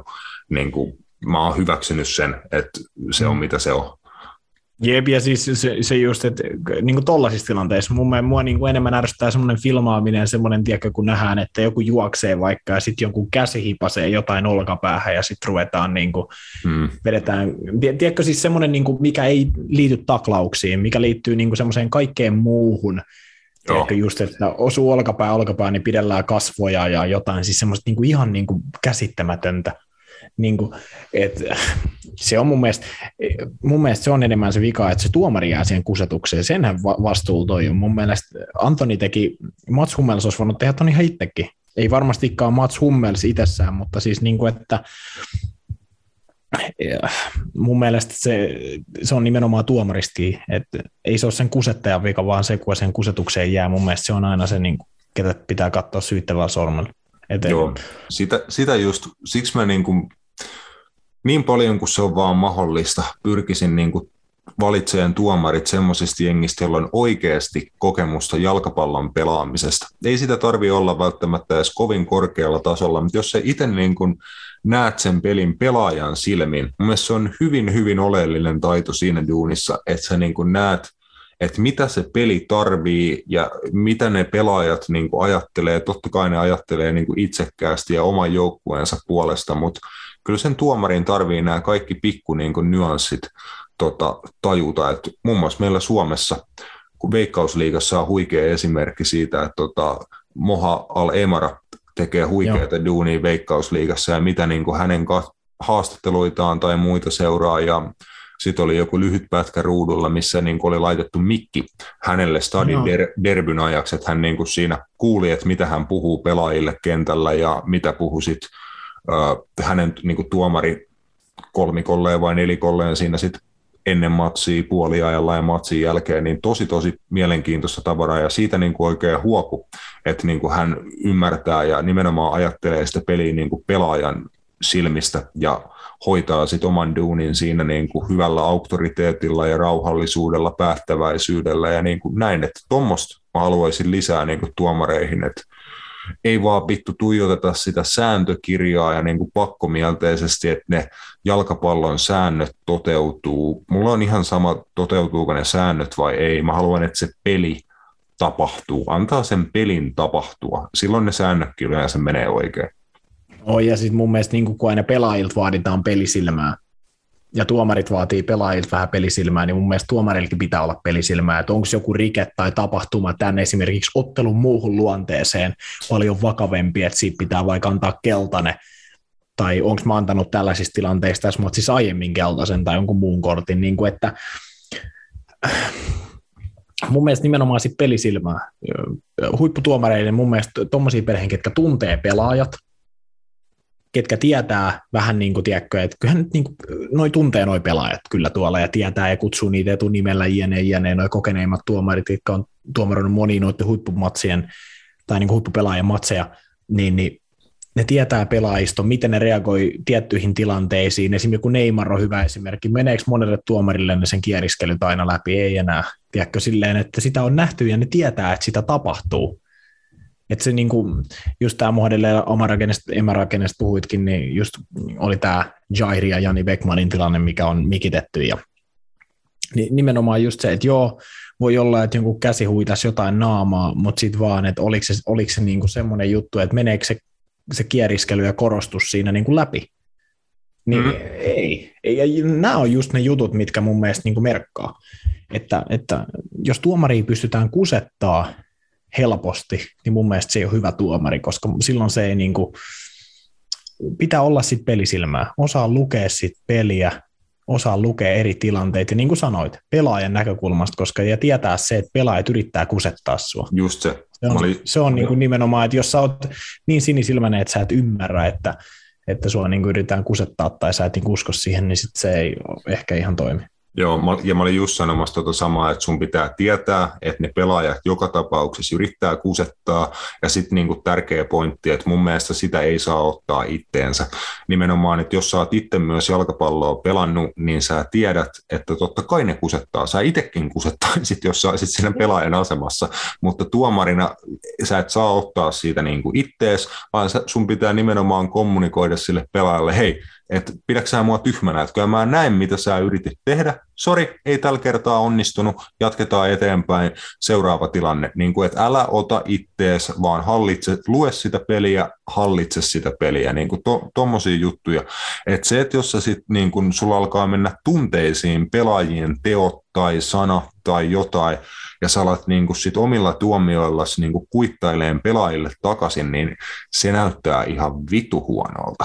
Se nähtiin tuolla tota Liverpool Atletico matsissa, puhutaan siitä ihan kohta, että mulla palo eilen niin kuin huolella käämi sen matsin tota hollantilaistuomariin, mutta äh, lyhyesti vielä tuosta, että joo, ajaksilta 3-1 voitto ja tehnyt niin kuin täysin selvää jälkeä tuosta lohkosta, että täydellis- täydellisellä pelillä tällä hetkellä 12 pisteessä. Et Dortmundilla tulee sen puolesta sitten vähän jännää, että he on kuudessa pongossa ja nyt Joo. tosiaan Sporting, Sporting Lisbon kaksi peräkkäistä voittoa Besiktasista ja myöskin kuudessa pisteessä. Et seuraavaksi sitten Dortmund lähti muun muassa Lissabonin vierasreissulle. No jos puhuttiin siitä, että se Lillen, Sevillan, Wolfsburgin ja Salzburgin lohko on niin kuin kovatasoinen ja tiukka, niin tämä on kyllä kans Mm. Tästä, tästä tulee kyllä näkee kivat kaksi vikaa peliä, että, että niin kuin, nimenomaan just sillä, että, että kumpi mennä Sporting vai Dortmund, koska tuossa on kuitenkin niin kuin, kumpi tahansa niin kuin menee jatkoon, niin ne tulee olemaan niin kuin vaikeita hingiä. Sportingikin heräs, me puhuttiin siitä ennen kuin nämä lohkovaiheet alkoi, mutta ne, ne jäi sitten, tota, en mä tiedä, tuliko meidän puheista heille liian kova paine, että ne ei pystynyt voittaa pari ekaa matsia, mutta nyt on tehnyt sitten selvää jälkeen ainakin Besiktasista kaksi kertaa. Et saa nähdä jatkuuko tuo lento. Joo, tosi tosi mielenkiintoinen matsi. Sitten sit kun mestarien liiga joskus palaa takaisin ohjelmistoon. No ei se nyt ikuisuutta ole aikaa, mutta pari-kolme viikkoa taitaa mennä, koska tosiaan tämän no. viikonlopun niin sarjakierrosten jälkeen mennään taas maaottelutauolle ja oh. sitten menee vielä hetki, että saadaan noin sitten, olisiko se joulukuun alkuun about mennessä on sitten pelattu nämä lohkovaiheet Miksi noita maaotteluita pitää pelaa noin paljon? Mä en ymmärrä. Tämä on aina ihan perseestä, kun niitä tulee, on syyskuun, lokakuun ja marraskuun maaottelutauot. Niin kuin kolme mun mielestä, riittäisi, mun mielestä riittäisi ihan hyvin semmoinen kahden viikon periodi, kerran syksyä, kerran kevääseen ja kerran kesää. Siis mun mielestä plus arvoturnaukset sitten, niin kuin, että mun mielestä ihan, jos on kolme kertaa jokin kolme kuukauteen maaotteluita, niin mun mielestä ihan turhaa. Pitäisi vaikka yhden niin kuin vittu kuukauden tai jotain, tiedätkö että niin kuin kolme, niin. viikkoa, kolme viikkoa, missä ne pelaisi jonkun muutaman pelin, niitä karsintoja sinä aikana, ja sitten niin kuin viikko siihen päälle niin kuin pelkkää palautumista, ja sitten ne äijät pääsis hyvin huilanneena niin kuin jatkaan seurajoukkue kautta. Tämä on niin kuin ihan paskaa, että tämä on niin kuin tämmöistä stop start, stop start vitun settiä niin. tämä koko, koko syksy aina. Niin, onhan se, onhan se näin, ja kyllä mä nyt niin koen, että nämä kaikki niin seurajoukkojen pelit on hitokseen tärkeämpi, tai niin tärkeämpiä kuin se, että metsä nyt pelaat tiedätkö, jotain karsintamatsia johonkin Tansaniaan. Silleen, joo, varmasti on tärkeää, niin kuin, mutta tiedätkö, että just, että, että sitten jos sä loukkaannut tuollaisessa matsissa, niin, niin se vasta sitten niin ottaakin päähän. Joo, Et... joo mua aina naurattaa esim. Jurgen Kloppin vitun sarkastiset kommentit maaottelutauolla, kun se puhuu siitä, että, että missä kaikkialla hänen pelaajat niin kuin menee ja tota, että ne jout, tulee niin kuin yötä myöten jostain Etelä-Amerikasta tai Aasiasta tai ties mistä niin kuin lentää ja sitten heidän pitää parin päivän päästä pelata valioliigaa tai jotain ja sitten ja sitten joidenkin pitää jäädä johonkin Kroatiaan, niin. kun ne ei edes pääse maahan, kun on ne ollut jossain. Ja sitten sit se aina nauraa silleen, että Fabinho on niin kuin Brasilian maajoukkueen mukana, mutta se ei pelaa siellä ikinä minuuttiakaan tyyli. Että siellä just oikeasti joku Fred pelaa sen edellä tota Brasilian maa, maajoukkueen keskentällä, mitä niin kuin no mä nyt en edes aloita tätä, tätä niin kuin, että kuinka, kuinka älytön valinta se on, mutta niin, niin sitten niin kuin myös minkähän vitun ko- kohdalla. Ei vittu, nyt multa katosi ajatus ihan täysin, mä kerron, kerron kohta, kun mä keksin, jos se oli, jos se oli jotain oleellista. Mutta joka tapauksessa siellä Ajax on jo jatkossa lohko, varmaan lohkovoiton varmistanut, ja sitten tosiaan si, siitä kyllä ootan sika mielenkiintoista matsia Sporting Dortmundista, sitten joskus kun päästään takaisin mestarien liigapallon pariin. Kyllä, Leipzig otti lohkon ekan pisteensä ja jos he pystyvät hakemaan ensi kierroksella voiton Bryggeä vastaan Belgiassa, niin nousisi taisteleen Bryggen kanssa siitä Eurooppa-liigapaikasta edes. Et ei ole kummallisesti tämä Leipzigin mestarien liiga sy- syksy mennyt, mutta nyt edes jotain valoa tunnelin päähän, että Gini Wijnaldum osui kaksi kertaa PSGlle, mutta se ei voit, voittoa riittänyt Leipzigin tasurin sieltä taisteli ja PSG ei edelleenkään vakuuta. No ei, ei siis ei todella. Andrea Silva oli mahdollisuus tehdä 2-0kin pilkusta. Epäonnistui, siitä ei mennyt sitten kauan, niin Vaidallum tasotti. Aika, siis aika samaa kaavaa niin kuin Leipzigillä kuin siinä Pariisin ottelussa. Että et käytä omia paikkoja, niin kyllä noi käyttää. Että se on, se on se PSGn juttu, että eihän PSG hirveän hyvin pelaa vieläkään, mutta ne, siellä on vaan niin kovia yksilöitä, että ne pystyy niitä pelejä ratkaisemaan, että kyllä niidenkin niin kuin mun mielestä, mä en ole kans ihan sata varma, että mitä Mauricio Pochettino oikeasti haluaa tuo tehdä. Ei se itsekään taida olla. Mä en usko, että se on itsekään ihan varma, koska vai onko, vai onko sillä just se tilanne? Mm, niin. Kokeilee tosi paljon eri vaihtoehtoja ja tota, aika paljon vaihtuu pelipaikat ja niin kuin, hän hakee, hakee kyllä vieläkin se, mun mielestä on niin kuin ihan selvä. Mutta mut voisiko Pochettinolla myös se tilanne, että se mitä hän haluaisi tehdä ei ole yksinkertaisesti mahdollista? Sekin voi, olla, niin, se, sekin voi olla, että hän joutuu niin kuin tekemään sellaisia kompromisseja, mitä hän ei haluaisi tehdä, mutta hänen on tehtävä ne, jotta siellä kentällä on esim. Neymar ja Mbappe. Tuossa matsissa mm. esim. Leo Messi oli poissa loukkaantumisen takia. Joo, mutta Leipzig maksaa kokemattomuudesta ja siitä, että ettei omista paikoista, jos on 17 laukausta heränne aika, niin, ja vaan kuusi maalia kohti, PSG oli seitsemän ja neljä. Että on, mestariliiga on tehokkuuskilpailu. Mä oon aina ollut sitä mieltä, että, että se on tuo, kuitenkin pelit loppujen lopuksi niin kuin hyvien joukkueiden välillä on tasaisia, ainakin pitäisi olla. Niin se, että kun, jos sä käytät sun paikkas paremmin kuin kaveri, niin sä käytännössä voitat aina. Se on niin kuin fakta, että, että paikkoja, niin kuin just niin kuin Leipzigilläkin on, on pilkku tehdä kahteen nollaan, olisiko PSG enää noussut Saksassa, siitä en usko, Estasuri, mutta just, että sit annat siitä hetken päästä niille tota, tasotukseen ja sitten vielä tota, kahteen yhteen, niin se on julmaa lisää ajallisesti pilkusta Sloboslai tasotti, mutta, mutta kyllä tämä, niin tämä lohko on aika lailla. Nyt enää tässä hirveästi mun mielestä kilpaillaan siitä, että kumpi on ykköspaikka ottaa PSG vai Manchesterista. Mitä se niin kuin on ehtinyt flippaamaan? Eikö se alka, alkanut kuitenkin, että PSG pysty voittamaan City? Niin... City johtaa pisteellä Joo. tästä lohkoa mun mielestä joo. Et se on niin kuin, mutta siis ensi kierros tulee varmaan merkkaa aika paljon, kun he pelaa keskenään Manchesterissa. Joo, City pääsee sitten kotona, kotona hakee revanssia ja hyvinhän hän siellä Pariisissakin pelasi, mutta siellä oli se, mitä silloin sanottiin, että oli se tuttu taikasauva heiluttaja silloin kentällä, joka sen matsin PSGlle pystyi kääntämään. Että katsotaan, minkälainen homma on sitten, kun City pääsee kotikentälle. Toki Pochettinolla on siitäkin kyllä kokemusta, että miten haetaan mm. vaikka City vastaan vieraissa tulos, että hän on hakenut sen kyllä paljon heikommallakin jengillä, tai niin kuin ainakin paperilla, paperilla tota huomattavasti vaatimattomilla yksilöillä on pystynyt hakemaan tuloksia City, City vastaan. Et siinä on kyllä jo ensi jännä keissi.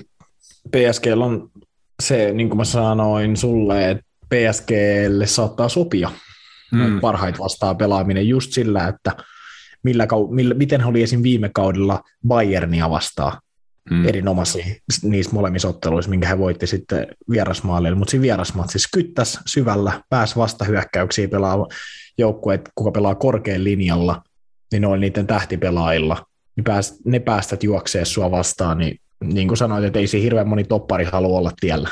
Että se on niin kuin, puolustat syvällä. Ja sitten kun PSGn kuitenkin laatu esim. puolustuksessakin on hyvä, Markinios, mm, mm. Hakimit, nämä, niin ne on hyviä puolustajia.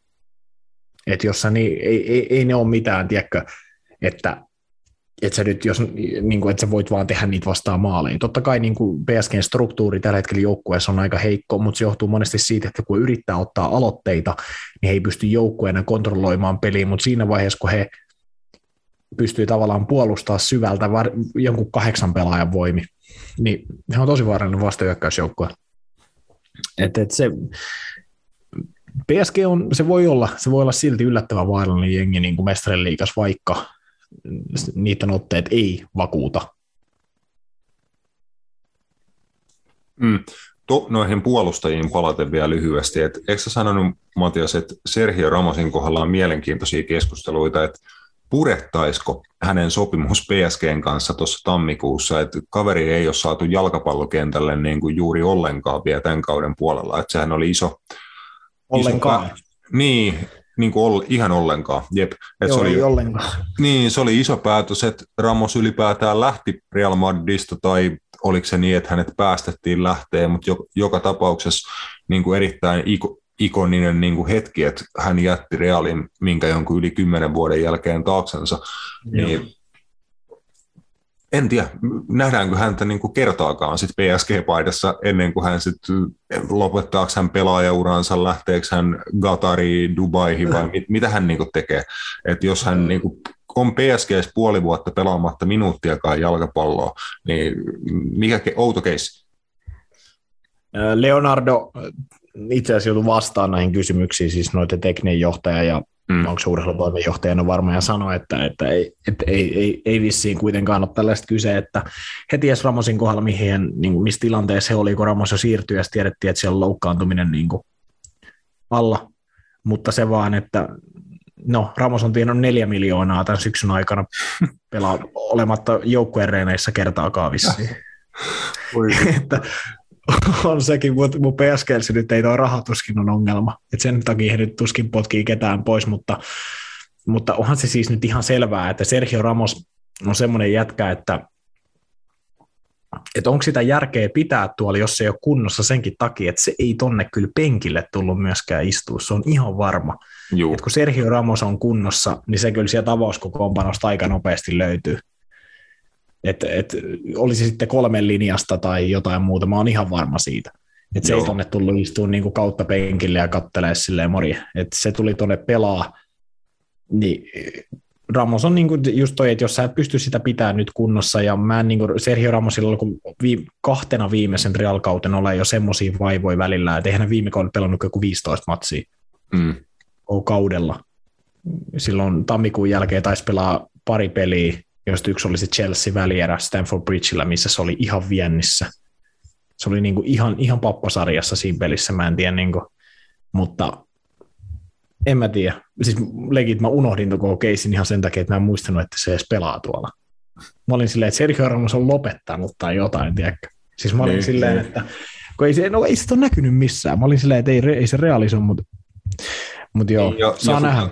Ja kun puhuttiin siitä, että heillä on tosi hyviä, laadukkaita nuoria puolustajia, niin on se myös aika julmaa, että kaveri tulee niin kuin puolen vuoden saikulta ja sitten kun on ratkaisupelien aika, niin heitetäänkö hänet sitten kylmiltään niin kuin siinä vaiheessa kokoonpanoa.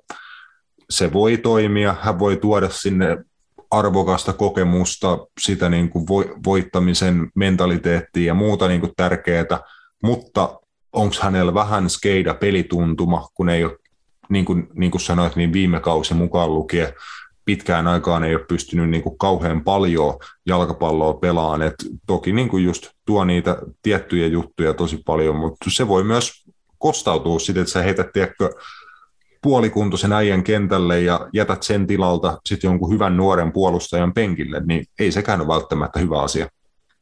Ei, eihän se olekaan. Ja kai, kai siis niin kuin Leonardo sanoi, että PSG tietää, mihin tilanteeseen heittänsä Seri Ramosin hankinnalla jo. Et niin. kai, se sit, et kai he ties, mutta, mutta just se vaan, että, että tota, kyllähän se niinku, paha sanoa, Kimpembe Markinios on kuitenkin hyvä topparipari siis silleen. Oh. Et toinen, toinen, on kuitenkin Markinios, mä nyt lasken niin kuin heksi maailman parhaista toppareista. Ja Kimpembe nyt on Ranskan aamajoukkojen avaava toppari tällä hetkellä. Niin, niin mm, että tuohon isket 35-vuotiaan Sergio Ramosin vai mitä se on, niin. joka ei ole pelannut juuri yhtään. Sitten kun sä tiedät Sergio Ramosin luonteen, että jos se ihan nopeudessa pärjää, niin sitten se rupeaa sikailemaan. Ja sitten onko sekään vittu sit arvokas niissä jatkopeleissä. Että, että siellä tulee jotain punaisia kortteja tai jotain muuta niin kuin kaikkea tyhmää. Niin se, että en mä tiedä. Kyllä mä, kyllä mä niin kuin sanon, että kyllä tuossa on niin kuin PSG iso, iso pähkinä purtavaksi, niin kuin on Leo Messinkin kohdalla niin kuin edelleen, että, että että niin hyvä kuin Messikin on ja näin, niin kyllä se on edelleen eh, se vaan, että ei hän ole tuossa jengissä vielä sisällä sillä tavalla, millä hän varmasti itse haluaisi. Mutta mut se on myös Messin kohdalla vähän se tilanne, että jos sulla on Neymar ja Mbappe tuossa jengissä, niin, niin, niin pitää kahta muuta supertähteäkin ajatella, eikä vaan, eikä vaan Messi plus sitten niitä seitsemää muuta kenttäpelaajaa. Jep siellä on kyllä Pochetinolla aikamoinen haaste, että keittelee ton sopan kasaan, mutta katsotaan. Seuraavaksi on iso, iso reissu mestarien liigassa City, City vieraaksi. Mennään eteenpäin sitten viimeinen mestarien liiga topikki. Ää, ennakkoon puhuttiin tästä lohkosta jonkin tasoisena kuoleman lohkona, mutta Liverpool on kyllä tästä kuoleman lohkosta tehnyt ihan täydellistä muhennosta varmisti sitten neljännen voittonsa tässä lohkossa ja sitä myötä jatkopaikan ja lohkovoiton. Vastustajat hän on siis viime kauden Espanjan mestari.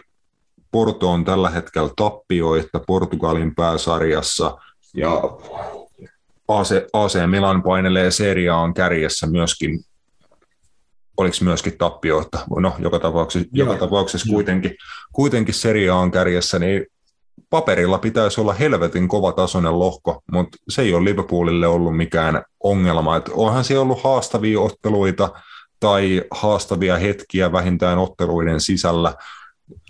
Milaniin vastaan kotona piti ottaa 3-2 voitto ja samoilla, samoilla lukemilla sitten tuolta Madridista lähti voitto mukaan, mutta tämä esitys oli taas sit niinku huomattavasti tasapainoisempi, mitä ollaan viime viikkoina tai varsinkin viime viikolla kuulutettu Liverpoolin peliin sitä, että tasapaino pitää saada taas parempaan kuntoon, niin nyt se sitä oli, ja Atletico ei tuossa matsissa pysynyt, pysynyt kyydissä. Mennään kohta vielä siihen, siihen henkilöön, jonka takia tämä matsi lähti aika lailla ihan käsistä, mutta alkuun niin kuin pieni, pieni hattu täytyy nostaa Liverpoolille päästä. Tosi vakuuttava esitys joukkueena ja siellä oli paljon paljon jopa aika epätodennäköisiä onnistujia, että kokoonpanoon tulleet Cass ja Oxley Chamberlain muun muassa molemmat pelas ihan huikean matsin.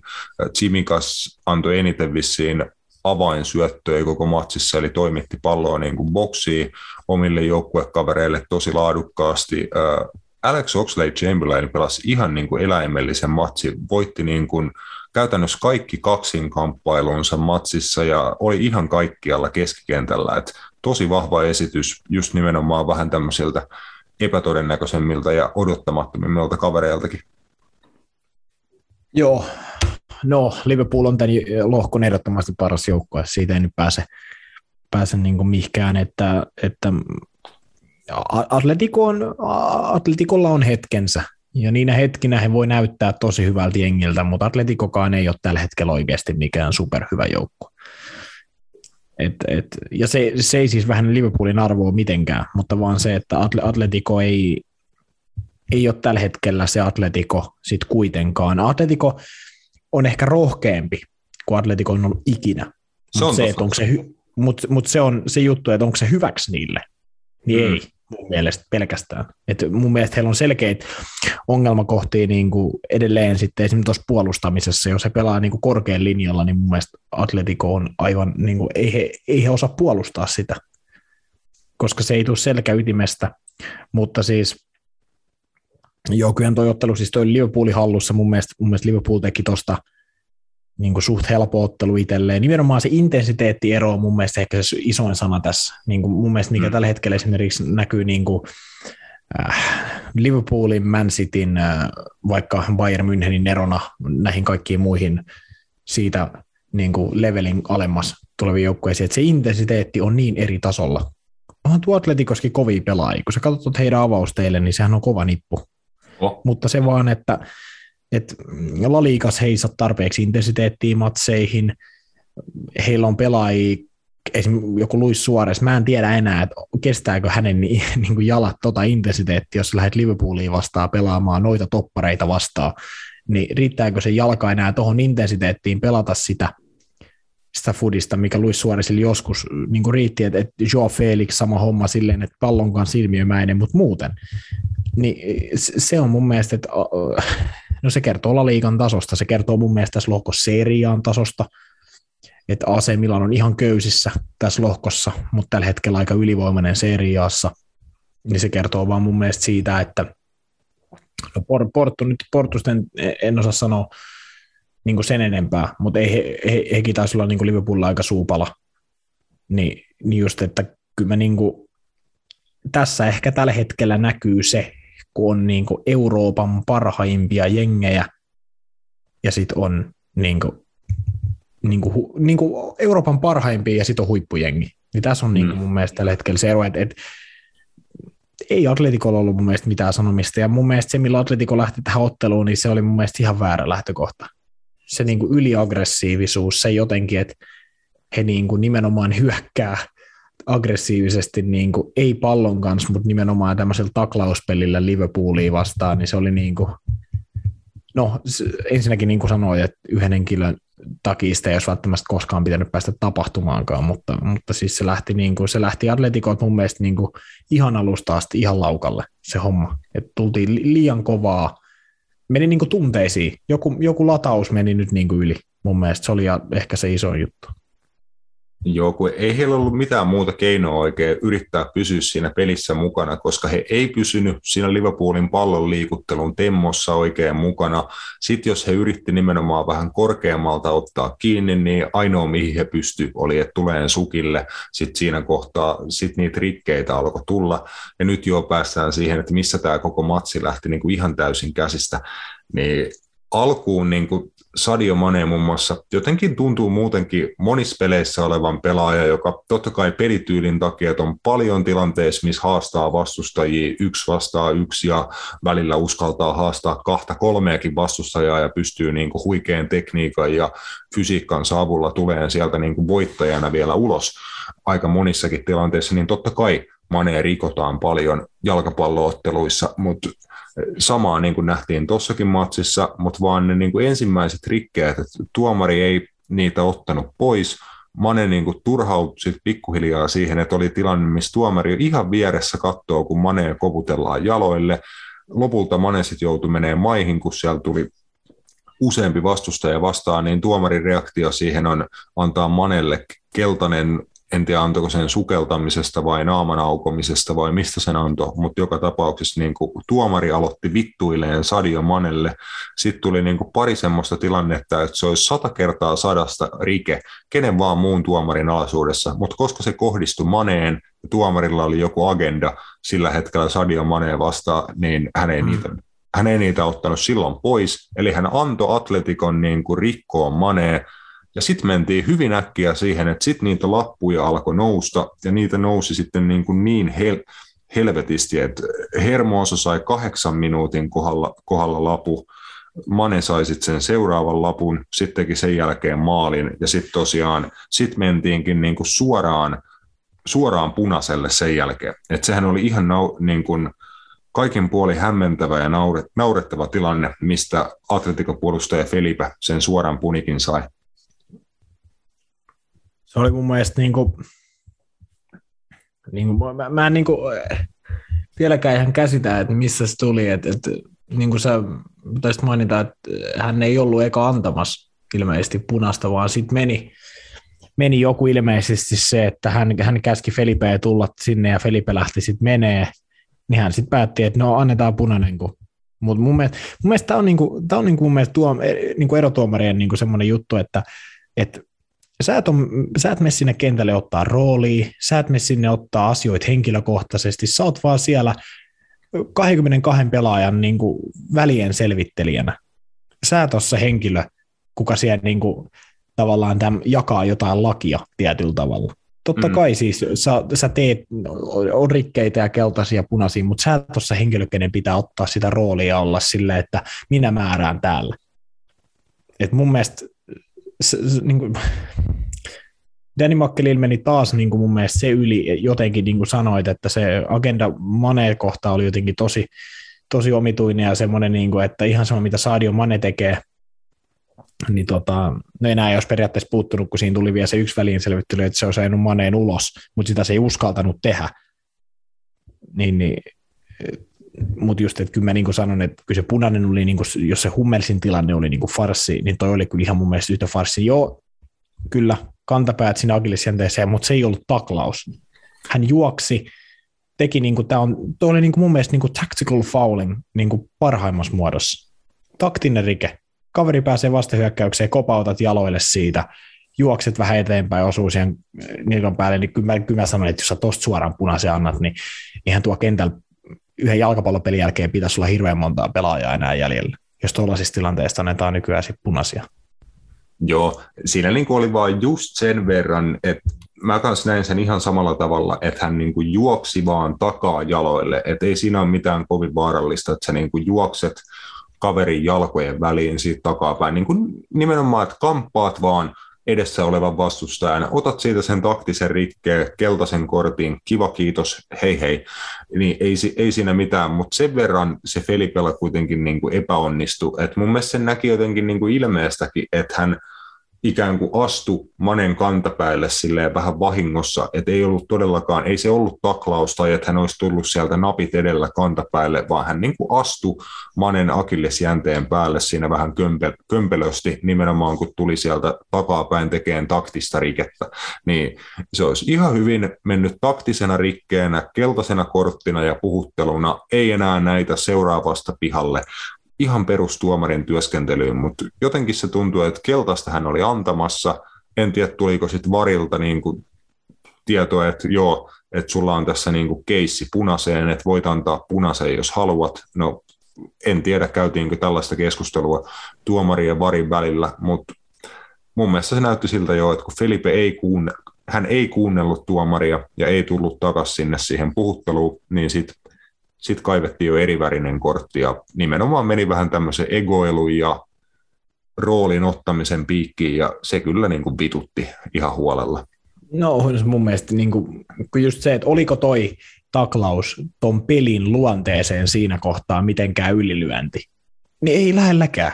Mun mielestä, niin kuin, tiedätkö, että oliko se jotenkin niin kuin, niitä taklauksia painimistilanteet, mitä sitä punasta ennen jo nähtiin, niin oliko toi jotenkin toi taktinen rike nyt niin paha, että siitä piti, siitä piti sitä antaa punainen?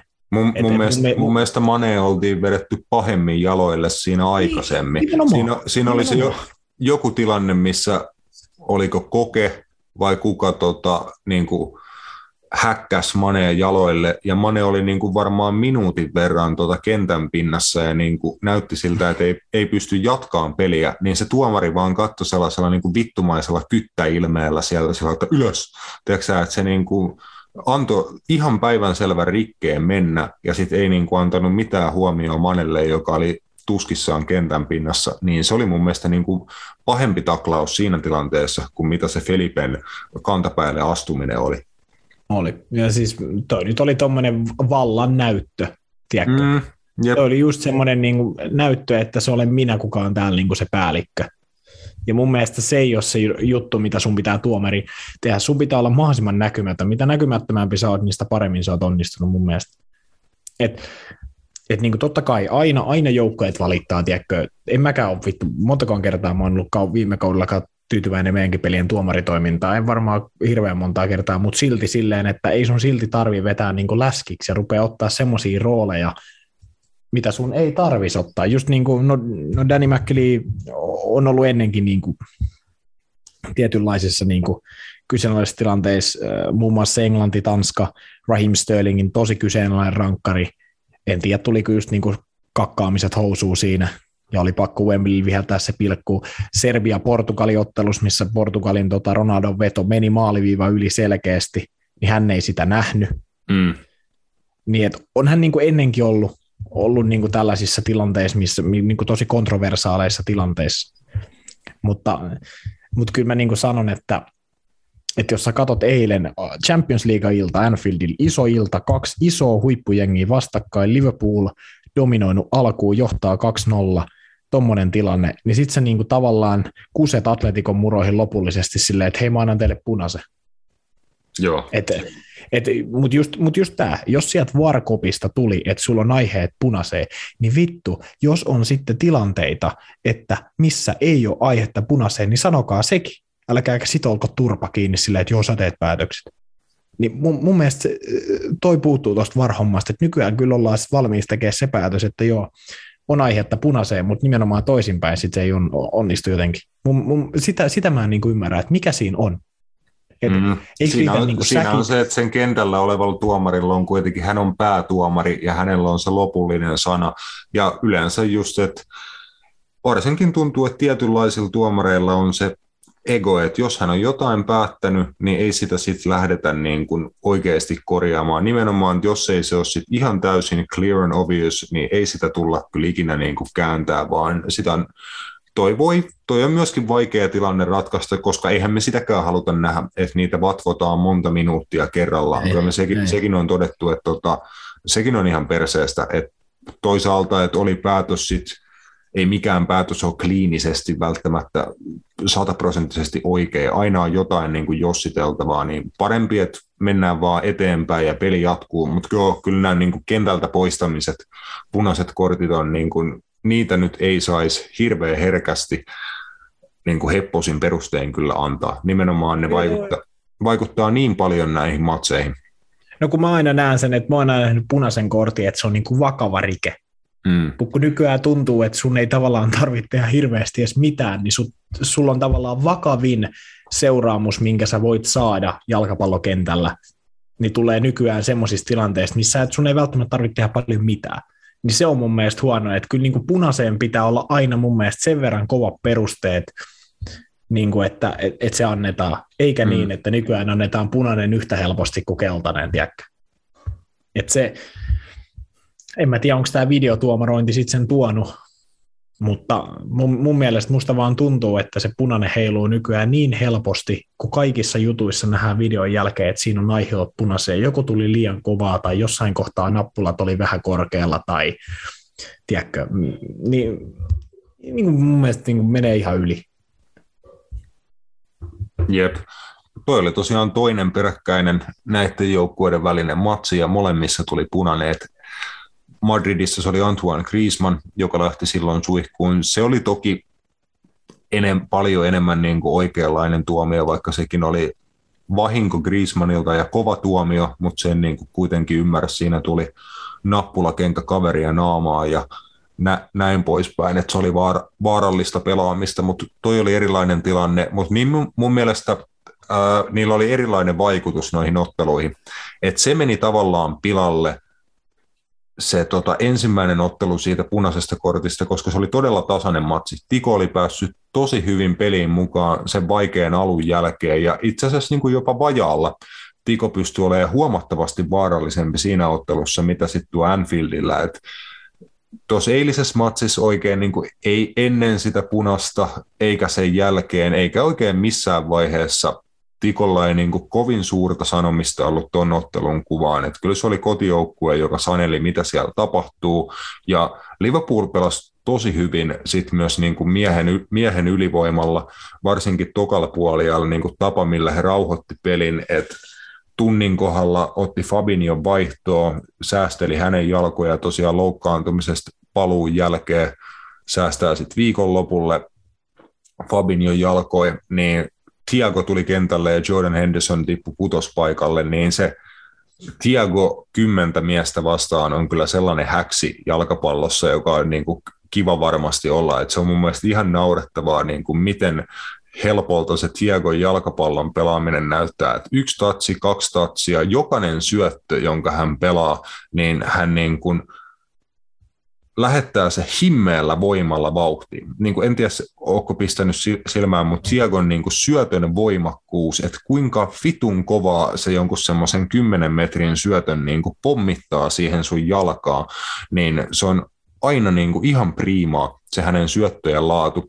Ja nimenomaan sillä, että Liverpool vaan oikeastaan tokan puolia vaan liikutti, liikutti, liikutti sen verran kovalla temmolla, että Tiko ei päässyt oikein niin kuin lähellekään palloa. Ja Liverpool kyllä klaarasi ton erittäin hienosti. Olisi voinut tehdä lisäosumia ja ehkä useammankin, mutta ei siihen ollut oikein tarvetta. Että Liverpool kyllä hiton vakuuttava esitys, kuoleman lohkosta teki niin kuin helppoa kauraa ja en tiedä, voidaanko tehdä semmoinen statementti jo tässä kohtaa, että onko Liverpool äh, tässä vaiheessa tämän turnauksen mestarisuosikki? Yksi niistä, mm. ainakin. Sanon, että näillä, nä, näillä näytöillä, niin. että, niin kuin, että kuinka selvää jälkeä teki tuosta lohkosta, plus sit se faktori, mm. että nähtiin eilen, että millainen Anfield on niin kuin mestarien liiga iltoina, niin se on sitten tuolla niin. pudotuspelivaiheessa vielä niin kuin helvetin kova, kova juttu, että kukaan ei halua Anfieldille tosiaan vierasmatsi se Euroopassa, niin kyllä ehkä vähän pienentää Liverpoolin kerrointa niin kuin sen suhteen mestarien liiga mestaruuteen ja totta kai auttaa heitä vähän, että nyt he voi niin kuin ottaa niin sanotusti iisiä noin vikat kaksi matsia, että ei tarvi enää niin kuin pistettäkään Joo, mä, mä en tiedä, mä oon niin mestari, mestariliigan aina osalta silleen, että yleensä voittajasuosikit ei ikinä voita. tai isoin voittajasuosikki, en tiedä. Silleen musta aina tuntuu, että siitä tulee semmoinen, siitä toisesta alasta tulee aina se voittaja. Se voi olla Liverpoolin nimenomaan se, että en mä tiedä, onko Liverpool yhtään enempää tai vähempää isompi voittajasuosikki kuin Bayern München tai Manchester City tai mm. PSG, mutta se, se on niin kuin, kaikki riippuu veistä, mutta on Liverpool yksi niistä, on varmasti. Siis mun mielestä ei tällä hetkellä ole Euroopassa montaa joukkuetta, ketkä pelaa yhtä hyvin kuin Liverpool. Ehkä just Bayern München ja Manchester City. Et se näkee. Arpa, pelaako nämä joukkueet keskenään toisiin vastaan jossain kohtaa vai mitä tapahtuu, niin ei sitä koskaan tiedä, mutta, mutta onhan Liverpool tietenkin tämän hetken kunnossa niin yksi ennakkosuosikeista.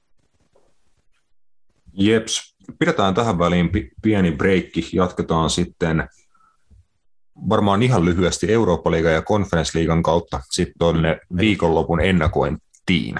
Napit edellä on itsenäinen ja turkulainen jalkapallomedia. Jes, kiristetään ihan vähän loppuun kohti tahtia. Me aletaan Matiaksen kanssa olla ihan kaik- kaikkemme antaneita. Ei olla ihan 90 minuutin kunnossa, tai no joo, tässä ollaan ehkä menty joku reippaasti yli 90. Niin, se me, mä, mä, näen, että me ollaan, mutta me ollaan tiedäkö, just ne pelaajat, ketkä vetää aina itsensä ihan piippuun ja pelaa sen kolme kertaa viikkoon, niin se on aina, yep. se on sitä aina, että alkaa vittu jossain kohtaa vähän viikon vikas jo hapottaa, että ei enää pääsekään ihan vittu. Oh, Roope on meidän se tota, niin kuin luot, että sitä pitää säästellä vähän, että se, se niin kuin voi yep. laittaa sit se match winning performance niin kuin kerran viikossa. Nimenomaan, että me ollaan ne vähän semmoista pelaajat, jotka niin on pakko pelo, pelottaa vaan, kun suor, suoritustaso on niin kuin sen verran kova, että on pakko laittaa inä, ja sitten Roope, Roope Masterclasseja säästellään aina vähän, että sitten ne osuu oikeisiin paikkoihin. Just, just näin. Eurooppa-liigassa on tota, tosiaan kans, kanssa toi back-to-back-kierros, niin ollaan näistäkin matseista jo niin kuin kertaalleen puhuttu, kun niitä ekan kerran pelattiin, mutta joo, Marseille Lazio-matsia nostettiin, että voisi olla vähän tämmöinen Eurooppa-liiga-klassikko ja ehkä jonain takavuosina olisi voinut olla vaikka Mestarien liiga-klassikko, mutta siitä ei semmoista, siitä ei semmoista muodostunut. Oliko se vittu 0-0? Mä en muista, mä tarkistan just, koska... Tasuri se ainakin mun mielestä oli, mutta oliko niinku peräti vielä 0-0 niinku ihan vaan hieroukseen meidän naamaan sitä, sitä mentiin ennakoimaan niinku jännäksi. Katsotaan tuosta Kyllä, olihan Jep. se 0-0. Joo, muisti oikein, mutta joo, Rangers onnistui hoitaan Bröndbyyn tanskalaisseura himassa, nyt pitää tehdä sitten sama vieraissa, niin sillä tempulla Rangers nousisi vielä niin kuin mukaan taistelee jatkopaikasta Eurooppa-liigassa. Nyt taitaa saada Glenn Kamaran takas myös vahvuuteen, kun on pelikielto lusittu. Monaco PSV, tota, se on mielenkiintoinen matsi. Sitä mä katsoin sitä heidän ensimmäistä kohtaamistaan, että eikö, eikö ollut näin, että Monaco teki aika tylyä jälkeen? Mulla ei live-tulokset toimi, niin jos voit auttaa, mä tarkistaa näitä tuloksia. Mutta tota, katso, katsoin, katsoin sitä matsia, että siellä oli, tiedätkö, Mario Götze oli taistelemassa siellä PSV-paidassa. 1-2 päättyi Monakolle.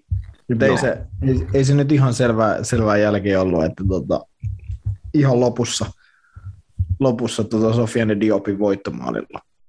Mutta joo, Mario Götze pelaa keskeinen pohjalla. Tän, joo, se niin. oli eri, erikoista, että PSV ei ollut kyllä kovin hyvä, mitä sitä matsia katoin, että Monaco oli hiton vaarallinen niin kuin tilanteen vaihdoissa ja PSV niin kuin pallohallinta oli aika hidasta hidasta ja tehotonta, mm. että pääsit vissiin vielä matsiin mukaan. En mä varmaan ihan koko matsia kattonut, mutta jonkun, jonkun pätkän ainakin siitä kattelin. Joo, mutta joo, tasotti, tasotti tokalla jaksolla. Ja tota sitten lisää, mutta joo, siis mä, mä en otteluhan nähnyt, siis mä, mä, mä oon tosi huono tota, Eurooppa-liigan katsoja sen takia, että noita pelejä on ensinnäkin aivan pirusti Joo. Tulee ihan pimusti aina samaan aikaan, niin sitten on vitun vaikea rupea katsoa, mitä sulla joku kymmenen peliä tohon aikaan ja kymmenen peliä tohon aikaan, niin mä oon aina, että huh. Joo, ja mieti, kun nykyään pelataan vielä tuo Conference League myöskin torstaina. Että torstaina mm. pelataan niin kuin ihan käsittämätön määrä futista ympäri Eurooppaa. Niin, niin siis en mä, ja sitten katsonut just noita HJKonkin matseja Conference Leagueassa, niin sitten jää monesti nämä Eurooppa-liigan väännöt katsomat. Mutta siis joo, onhan tuossa paljon hyviä joukkoita. Se nyt on vaan sitten, että että tota, mä en tiedä, onko tämä aina tämä Eurooppa-liigan lohkovaihe vähän semmoista, odotellaan, ketä sieltä mestreen liigasta tulee. Mm. Tietyllä tavalla aina sitten ennen kuin rupeaa mitään niin kuin voittajasuosikkeja sun muuta rupeaa, koska siis tämä nyt on siis ihan arpa peli, sit, ketä mä tästä voisin niin. sanoa. Ja nythän, nythän keissihän on niin, että jos sä oot lohko kakkonen, niin sä joudut Ei. Sit Karsiin. Niin, kuin, niin, karsiin sitä niin kuin mestarien liiga lohko kolmosta vastaan. Niin, kyllä. Ja toi on, niin kuin, toi on uusi juttu tälle kaudelle, että siinä on vielä tämmöinen ylimääräinen vitun playoff-rundi siinä välissä. Mä en tiedä, onko se kaksosainen? No toivottavasti ei, mutta, mutta Sinänsä olisi outoa, jos se ei olisi. Niin kuin, että onko se sitten jossain vitun neutraalilla kentällä vai niin kuin mikä se homma no on? melkein se olisi mun mielestä par- näillä ottelumäärillä se olisi kaikista paras ratkaisu. Nyt yhden verran pudotuspeli parin siihen niin kuin jo ennakkoon, niin se on vähän, Niin, niin että tulee sitten niin kuin kaksi matsia lisää niille joukkueille. Toisaalta se voisi myös olla reilua, että se Eurooppa-liiga kakkonen saa pelata kotona, että eihän siitä nyt voi mitään palkintoa saada, että se tiput mestarien liigasta niin kuin Eurooppa-liigaa. Niin mun mielestä niin. On mu- muutenkin niin kuin outo kysymys, että pitäisikö niin edes tapahtua. Mun mielestä ei pitäisi. Mun mielestä sun ei pitäisi saada niin kuin takaporttia Eurooppa-liigaan sillä, että sä putoat mestarien liigasta. Mun mielestä se ei ole niin kuin kilpailullisuuden takia, se ei ole maailman paras juttu. Ei, ei todellakaan, ja, ja mun mielestä Eurooppa-liiga on Eurooppa-liiga. Mun mielestä, että siellä pitää antaa noille pelaa, joukkueille niin kuin tavallaan mahdollisuus, ketkä pelaa siellä alusta asti. Et siellä, Mm, mm, mm. mm. Mun mielestä se on ihan niin kuin tavallaan hölmöön tavallaan niin kuin kakata sit niiden päälle silleen, että sieltä tulee aivan paskasti suorittanut vaikka kuin Atletico Madrid sille ihan ylivoimaisella nipulla, ja sitten on silleen, juu terve, me tultiin nyt, tän, me tultiin nyt vähän niin kuin tänne kuokkiin, ja otetaan täältä niin kuin kaikki, ja sitten ollaan silleen kiitti näkemiin. Joo, Ne on mun se mun mielestä vähän, Mm. niin, hölmöä. Jep, mun mielestä se on erittäin hyvä saavutus voittaa Eurooppa-liiga, jos sä nimenomaan teet sen sieltä lohkovaiheen alusta asti, että oot koko kauden Eurooppa-liigassa ja sitten pystyt sen voittamaan, mutta se ei ole hyvä saavutus, jos sä tiput mestarien liigan lohkosta, koska ensinnäkin se on epäonnistuminen, sä et päässyt sieltä jatkoon, niin jos sä sit siitä pääset suoraan sinne pudotuspelivaiheeseen ja niin kuin sitä kautta voitat Eurooppa-liigan, niin se on kiva juttu, mutta ei se ole massiivisen hyvä saavutus. Niin kuin nimenomaan, että vi- viime kaudella Manchester United oli Eurooppa-liiga-finaalissa, mutta se oli, johtui siitä, että he oli tippunut mestarien liigasta, niin se olisi ollut semmoinen lohtupalkinto. Ei se olisi ollut mikään todella vakuuttava niin kuin cup-kampanja, vaan se olisi ollut, se olisi ollut niin kuin tämmöinen lohtupalkinto. Toisin kuin Villarealilla. Niin, niin, nimenomaan ihan erilainen asia. Että et just raivaat itse sieltä ja näin se on, mutta mut, eh, se on, tätä tämä on ja ei, ei siitä niinku mihinkään pääse, mutta onhan se niinku, nimenomaan niin kuin sanoit, niin tietyllä tavalla vähän huvittavaa, että, että niinku pystyy, pystyy tavallaan tämmöinen takaportti sit olla vielä tuohon, niin mun mielestä se on vähän, se suosii nimenomaan näitä isoja seuroja, että jos joku iso seura epäonnistuu, niin sitten ne vielä mahisti, että niin voittaa jotain. Mun mielestä ei, ei ne tarvi mitään armopaloja. Tiedätkö? Jep. Et ei, ei joku Manchester United tarvitse porttia tai joku Atletico Madrid tai vittu vaikka se Barcelona, niin mitään porttia, että pelaat Eurooppa-liigassa. Musta tuntuu, että jos sä nyt kysyt joltain niiltä, niin ne voisi olla silleen, että no ihan sama pelataanko. Niin, ihan, ai- ihan ainoa niin kuin siinä on se, että voittamalla Eurooppa-liigan pääset seuraavan kauden mestarien liigaan, että jos tulee sitten niinku se tilanne, että sulla menee omassa niinku sarjassa paskasti, Näin. niin, niin kuin Unitedille esim. Niin viime kaudella ei ollut se tilanne, mutta jonain niin kuin muina kausina, jos Unitedilla tai muilla englantilaisilla on ollut se tilanne, että ei olisi tulossa sitä mestarien liigapaikkaa niin kuin liigasijoituksen kautta, niin sitten se Eurooppa-liigan voittamalla pääset ensi kauden mestarien liigaan, niin siinä nyt on niin kuin se porkkana, mitä kannattaa tavoitella. Mutta then again, se on just vähän niin kuin, että beilata, annetaan niin kuin suurseuroille mahdollisuus niin kuin pelastaa nahkansa, ja tehdäänkö se sitten niin kuin pienempien seurojen kustannuksella, jotka niin kuin on pelaamalla ansainnut olla siellä, niin mahdollisesti. Ja Mm. that's not nice. Ei ole. Jep, mutta tosiaan Eurooppa-liigastakin sitten käy vielä niin, että Eurooppa-liiga kolmoset menee sitten tuonne UEFA Conference Liigaan. Ja, ja, ja siellä sitten tota, karsii noiden konferenssliigan lohko kakkosten kanssa sit paikasta konferenssliigan pudotuspeleissä. HJK totta kai tavoittelee sitä oman lohkonsa kakkospaikkaa, mutta tänään on sen, sen kannalta iso ilta, että tota, semmoisen niin rontti parin tunnin päästä Tel Avivissa HJK Maccabi Tel Avivin vieraana kotiottelussa Töölössä tuli aika, aika ruma selkäsauna 5-0 ja HJK on mm. täytyy niin kuin laittaa hommat uudestaan, regroup, niin kuin kerätä kamansa ja tota, onnistui Veikkausliigan mestaruuden lopulta niukasti klaaraamaan kupsin nenän edestä, mutta nyt tarvitsisi niin kuin tulla aika iso vastaus siellä eurokentilläkin, että pitäisi tosiaan pystyä vierasvoitto hakemaan joukkueelta, joka nuijii sut 5-0 himassa. No nyt on ainakin niin kuin varmasti se, jos ajatellaan, niin kuin, mikä nyt helpottaa varmasti hoikot, on se, että se mestaruus on nyt taskussa ja se paine on mm. ohi. Että se voi olla hyvä tai se voi olla huono. Että, mutta kyllä mä niin näen, että se positiivinen ongelma tässä kohtaa on siis sillä tavalla, että, että nyt varmasti se voi niin kuin antaa kaikkensa tuohon. Että HIK lohkosta jatkoon menemismahdollisuudet oikeastaan on tässä ottelussa – hyvin Joo. pitkälti. Että jos tämä hävitää, niin se on siinä. Et voitat sen alaskerti himassa toisen kerran, ei välttämättä silti riitä yhtään mihkään sen takia, että tämä Tel Aviv ja sitten se laskon niin kuin tekee aika vakuuttavaa jälkeä sitten niin kuin keskenään. Tai molemmat. Niin, niin. Mm. Et kyllä se niin kuin tänään on, mutta eihän toi nyt helppo paikka vittu Israeliin mennä pelaamaan. Ei kuulosta yhtään sellaista paikalta, että mä haluaisin mennä pelaamaan Israeliin. Se kuulostaa semmoiselta paikalta, että se voi olla niin kuin tosi paha.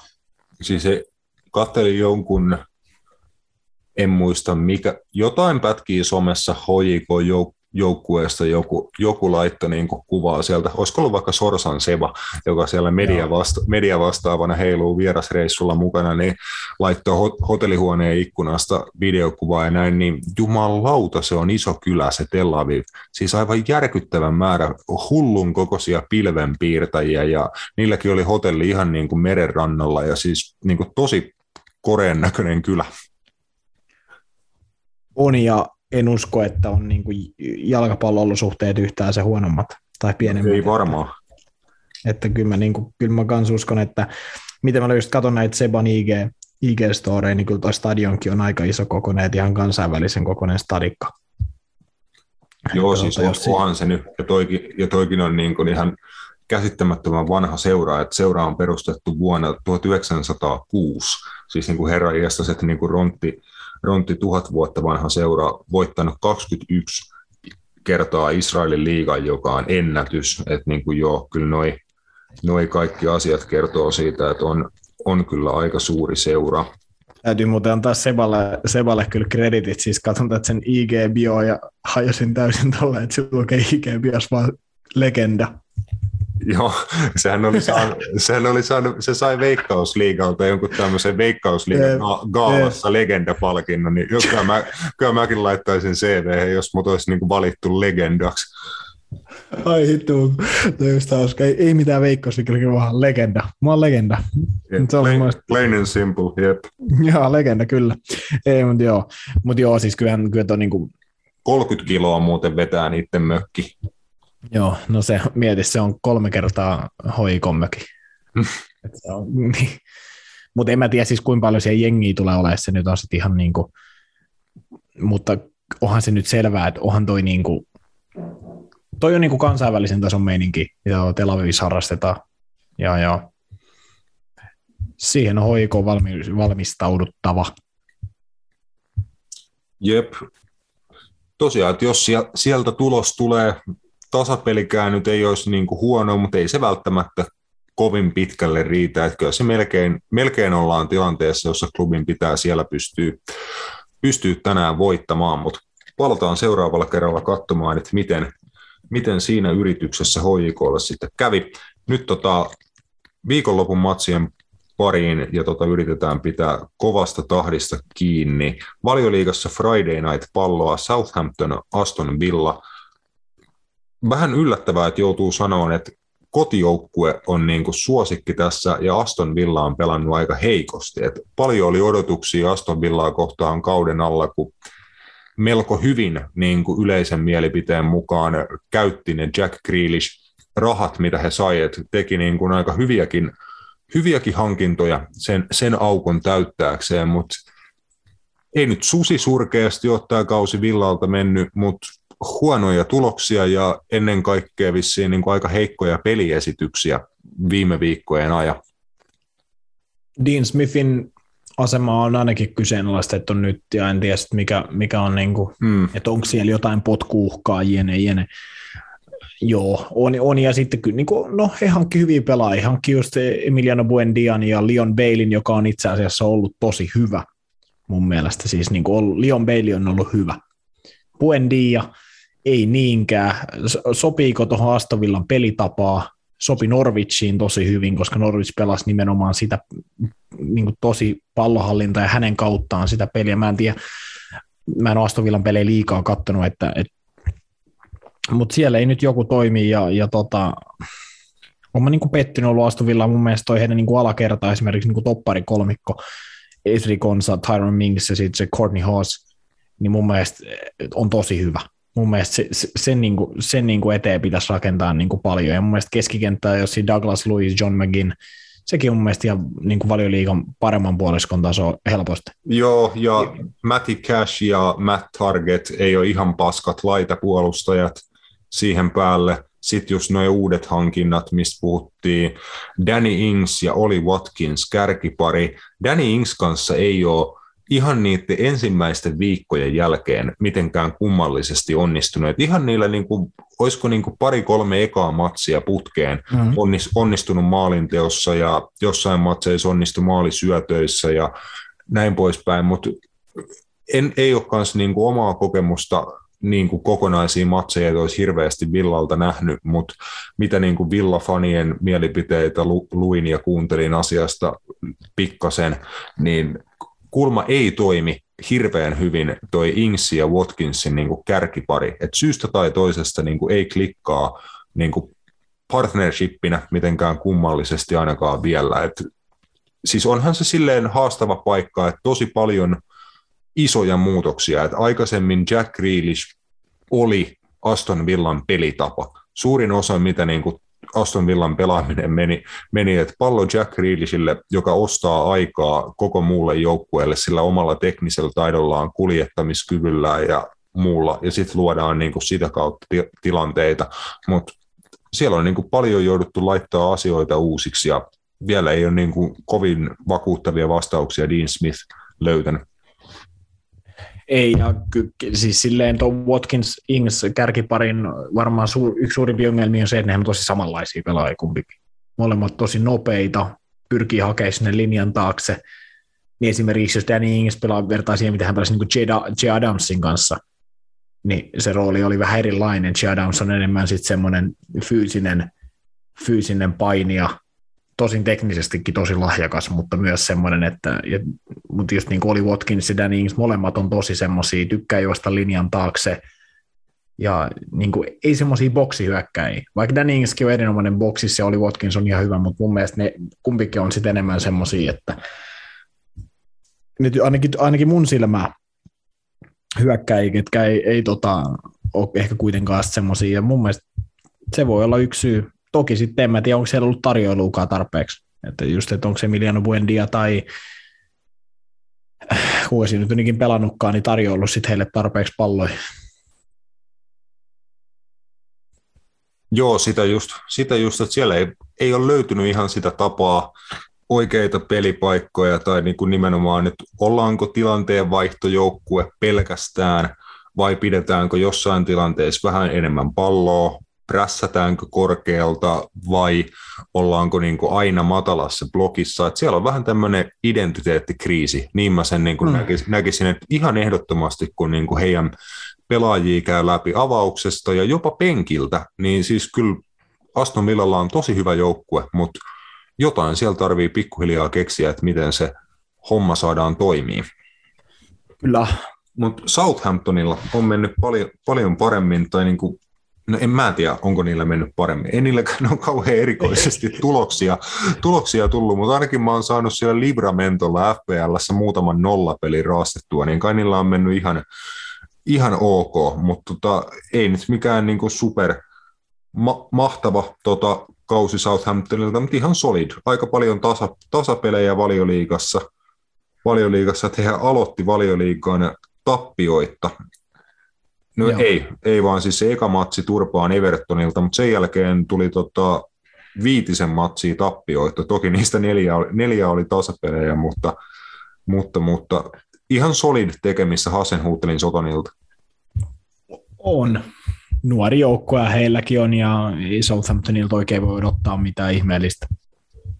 Et äh, mun papereissa ei hirveästi varmaan joukkueen niin luonne tai niin pelitapa on muuttunut miksikään, vaikka Danny Ings lähti tuo Adam Armstrong, joka tuli, tuliko se Blackburnista, Joo. on aika, aika, aika samantyylinen hyökkäjä. Danny Ings nopea tota, linjan taakse juoksija. Joo, ei oikeastaan että ihan samalla lailla, että nimenomaan, että Armstrong korvas vaan Ingsi. Armstrong ja Jay Adams pelaa kärkiparina. Jay Adams muuten teki viime kierroksella Watfordin verkkoon ihan niin kuin laittoma, laittoma hienon maali. Joo, kyllä. Oli, oli. Ja J. Adams on hyvä hyökkäjä. Ja sitten just niin kuin, onhan tuossa niin toi keskikentän kore, niin sanotusti Ward Prowse ja Romeo.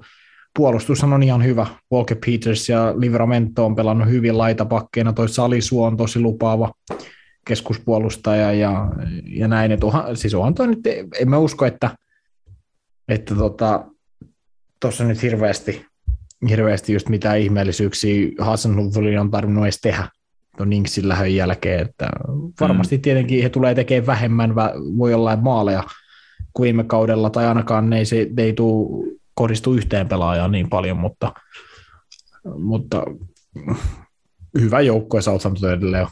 Joo. Friday Night Footballin tämmöinen keskikastin, ihan mielenkiintoinen kohtaaminen, että kuitenkin kaksi, kaksi joukkuetta, jossa paljon hyviä pelaajia ja molemmat niin kuin kuitenkin ajoittain pelaa hyvinkin viihdyttävää jalkapalloa. Loppu tulosveikkausta sitten tähän, tähän lopuksi. Mitä sanot Mauri ensimmäisenä? 2-1. Kaksi Sotonin kotivoitto. Joo. Joo, äh, mulla on rankka pohdinta mun puolustajien suhteen FPLssä, että se on Livramento, Kukureja, Kanselo, Trent, että jonkun noista pitää tyyliin jäädä ulos. Niin, niin mä niin toivoisin sen puolesta, että se olisi Southamptonin nollapeli, niin joo. Mä Villan kurimus jatkuu, vai kostaisiko Danny Ings vanhalle seuralle? Nyt mä vittu osaa. Danny Ings ei pelaa. Eikö? No si- siinä tapauksessa ainakin tota, Southampton voittaa jo 2-0 Southampton. Joo. Näin mä ymmärsin, että Danny Ings on ulkona loukkaantumista. Voihan peräruiske. Mm. Mennään, mennään sitten lauantaille. Lauantaina Englannissa lunchtime kickoff täällä Koto-Suomessa meni 14.30. Manchesterin paikallispeli. Nyt päästään tämän paikallispeli viikonlopun pariin. Et, tota, meillä on ainakin kaksi paikallispeliä vielä tämänkin jälkeen luvassa sit tuolta muista sarjoista, mutta otetaan tästä viikonlopun eka derby pois alta. Tota, nyt on muuten suhteellisen iso matsi meidän kummijoukkueen Manchester Unitedille. Paljon kysymyksiä, puhuttiin niistä jo tuon mestarien liigan kohdalla aika paljon. Uh, Mä kysyn sulta Matias nopeita kysymyksiä, annan niihin vakuuttavia Joo. nopeita vastauksia. Jatkaako United viiden linjalla? Mm. Mikäli Victor Lindelöf on pelikunnossa. Kyllä. Joo. Äh, onko kärkipari Tottenham-ottelun tapaan Cavani Ronaldo vai jotain muuta? Veikkaisin, että on Cavani Ronaldo. Joo. Äh, heidän... Cavani varmaan lepuutettiin, musta tuntuu, mä, mm. mä sanoisin niin. Jep. Heidän allaan pelaa sitten Bruno Fernandes, niin Joo. se on niinku ihan kiveen hakattu juttu, mutta miten sitten ne kaksi, kaksi keskikenttäpelaajaa siinä alempana, tota, no Paul Pogba ei voi tosiaan pelata pelikiellossa, mutta onko se Fred McTominay vai olisiko esim. Nemanja Maticille paikkaa avauskokoonpanossa? Mun täytyy sanoa nopeasti Nemanja Maticista, että mitä katoin sitä Atalanta-matsin loppuun. Kutakuinkin siitä asti, kun Atalanta meni 2-1 johtoon, niin se joku vika semmoinen vartti parikymmentä, niin tota, mun mielestä Nemanja Matic oli yksi Manun parhaita pelaajia. Mun tota, yksi kaveri kritisoi mulle Maticia, tota Manu kannattaja, ystäväni Jesse, niin sanoi, että hänen mielestään Maticin syöttäminen on niin kuin hidasta, että hän hidastaa Unitedin peliä ja äh. tota, jotain, mä sanoin kanssa, että paskat, ja nyt mä sanon sen uudestaan Jesselle terveisiä, että paskat. Mun mielestä Matic tota, ei kertaakaan, mitä itse katoin, niin ei ottanut kahta kosketusta enempää.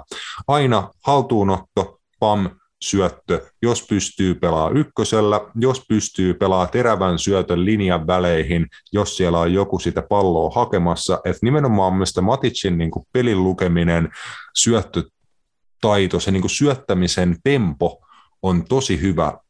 Mä en tiedä, näyt, mä en ihan jokaista Unitedin peliä vittu onneksi en niin kuin kato, niin en tiedä, tota, että onko se joskus sitten sen näköistä, että Matic ei syötä tarpeeksi nopeasti eteenpäin tai syöttää lainausmerkeissä liikaa sivuttain, poikittain, bla bla bla. Mä väitän, että tällaiset asiat johtuu hyvin usein siitä, että se niin kuin palloton tekeminen on skege, eli niin kuin muut pelaajat avaa ne syöttölinjat liian hitaasti, että siellä vaan yksinkertaisesti ei ole hyviä syöttövaihtoehtoja, niin sitten sitä joutuu hetken hautoon ja odottaa, että ilmestyykö niitä jostain vai pelaako mä sitten sen seifin syötön, jos kukaan ei tee pallottomana mitään. Et nimenomaan se pallollisen pelin tempo mun mielestä niin kuin ihan yksi tärkeimpiä asioita on se, että miten nopeasti ne syöttölinjat aukeaa. Eli että kun joku pelaaja saa pallon jalkaa ja pään ylös, niin siinä, siinä vaiheessa pitäisi olla jo kaksi-kolme syöttölinjaa auki. Äijien pitäisi olla positiivisessa peliasennossa, ei naama kohti omaa maalia, vaan silleen, että saat pallon yläjalalle kohti vastustajan maalia. Niin jos nämä jutut ei ole kunnossa, niin ei silloin kannata syöttää.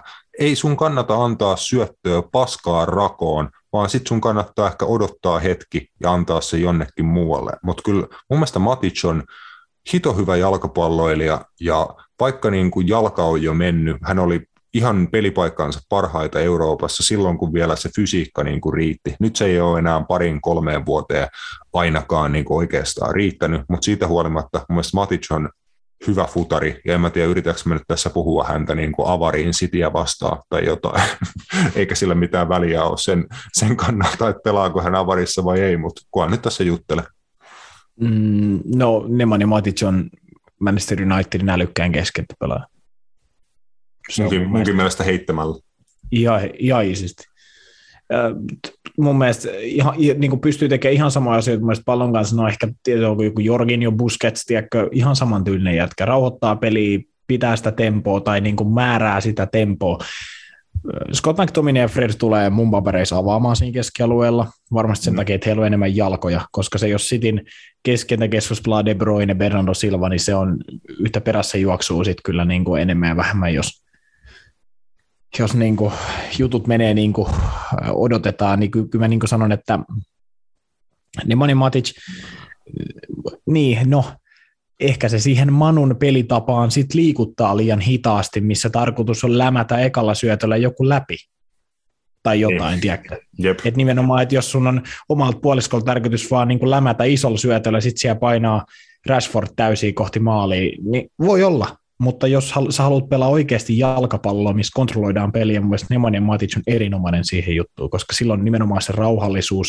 Ja sivuttaissyötte ei ole aina huono juttu, nimenomaan sekin pitää ymmärtää, että ei, ei aina tarvi, ei aina tarvi mennä, ei aina tarvi mennä eteenpäin, että kyllä, mä, kyllä mäkin olen ihan sitä mieltä, että Nemanja Matic ei todellakaan hidasta Manun peliä. Jollei sitten se pelitapa on, haluta olla se, että lämitään käytännössä joka, joka palloriston jälkeen vaan joku yksin läpi tai jotain. Uh, Mutta joo, McTominay Fred tulee aloittaa keskentä. Joo, ky- kyllikki. Mitäs sitten Manchester City? On, he on vetänyt aika paljon samalla kokoonpanolla, että sieltä on alkanut se niin sanottu paras 11 löytyy Pep Guardiolalle, että vähän oli tuossa mestarien liigamatsissa kierrätystä, että Kevin De Bruyne itse asiassa on ollut puhetta kyllä tuolla englantilaisessa jalkapallomediassa muun muassa, että ei ole ihan parhaassa pelivireessä, ja Pep Guardiolakin sen on niin kuin joutunut jo myöntämään, että että oli siis totta kai vaikea loppukausi, että mestarien liigafinaalissa tuli loukkaantuminen, joutui jättämään finaalin keske. Sama oli sitten EM-kisoissa, että oli loukkaantuneena ja ei ollut ihan täppikunnossa varmasti niin kuin kauden alussa, mutta ei mm. ole ollut niin kuin oma, ihan oma itteensä tai siinä parhaassa vireessään Kevin De Bruyne tällä kaudella. Hän sai huilata Bryggeä vastaan. Näetkö, että palaa avariin tässä matsissa? Kevin De Bruyne palaa avauskokoonpanoon, kyllä. Mä uskon, että, että, että Manchester Cityn joukkue tulee olemaan hyvin samanlainen, ellei ihan identtinen, mikä Liverpool-ottelussa. Joo, äh, Aymeric Laporte tietenkään ei voi pelata, kun on pelikielossa. Dias kans huilas mestarien liigassa, että varmaan se on tosiaan Stones Dias topparipari. Kyllä, ja Gabriel Jesuskin pelasi vain parikymmentä minuuttia. Joo. Et sanoisin, että, että Ederson, Walker, Stones, Laporte, ei kun siis anteeksi, ei Laporte, kuin Dias, Cancelo, Bernardo Silva, Rodri, De Bruyne, uh, Grealish, Foden, uh, Jesus tietenkin sitten, niin Ilkai Kundogan on semmoinen kaveri, että, että hänetkin voidaan nähdä avauksessa. Mä en ihan tiedä, mutta mä veikkaan, että Kevin De Bruyne isketään Bernardo Silva ja Rodrin viereen. Ja Grealish, Foden ja Mahrez tulee, eikö se ole ei Mahrez kuin Jesus, anteeksi, tulee pelaa kolmikkona, jollei Pep sitten vedä jotain ihan, ihan jänistä hatusta. Mm. Tosiaan toi on äärimmäisen niin kuin ratkaiseva, kohtalokas, niin kuin tämmöinen kunnon merkkipaalumatsi Manchester Unitedin tämän koko niin kuin kauden kannalta, koska jos nyt niin kuin peräkkäisissä kotiotteluissa päävihollisille Liverpoolille ja naapuri Manchester Citylle, niin jos peräkkäisissä kotimatseissa otat niin kuin kaksi tukkapöllyä, niin en mä niin tiedä, että millä sitä voidaan enää perustella, varsinkaan kun missään vaiheessa nuo peliesitykset, täytyy sanoa, että sitä Tottenham-matsia lukuun ottamatta, no sekin päättyi siihen, että Tottenhamin valmentaja sai potkut, että ehkä se ei ollut kanssa ihan paras niin kuin mittari, mutta sitä, sitä lukuun ottamatta Unitedin jalkapallo ei ole niin kuin välttämättä yhdessäkään matsissa tällä kaudella vakuuttanut ketään, niin mitä he tekevät? Se nähtiin, mitä kävi Liverpooliin vastaan, kun he yritti prässätä tietämättä, että mitä se edes tarkoittaa, kun pitäisi prässätä, niin sitä he ei varmastikaan lähde Manchester City vastaan tekee, vaan jos mahdollista, niin se on tuo viiden linja, tosi tiiviit linjojen etäisyydet, ei paljon tilaa ja sitten tilanteen vaihtoisi kovaa vastaan ja näin.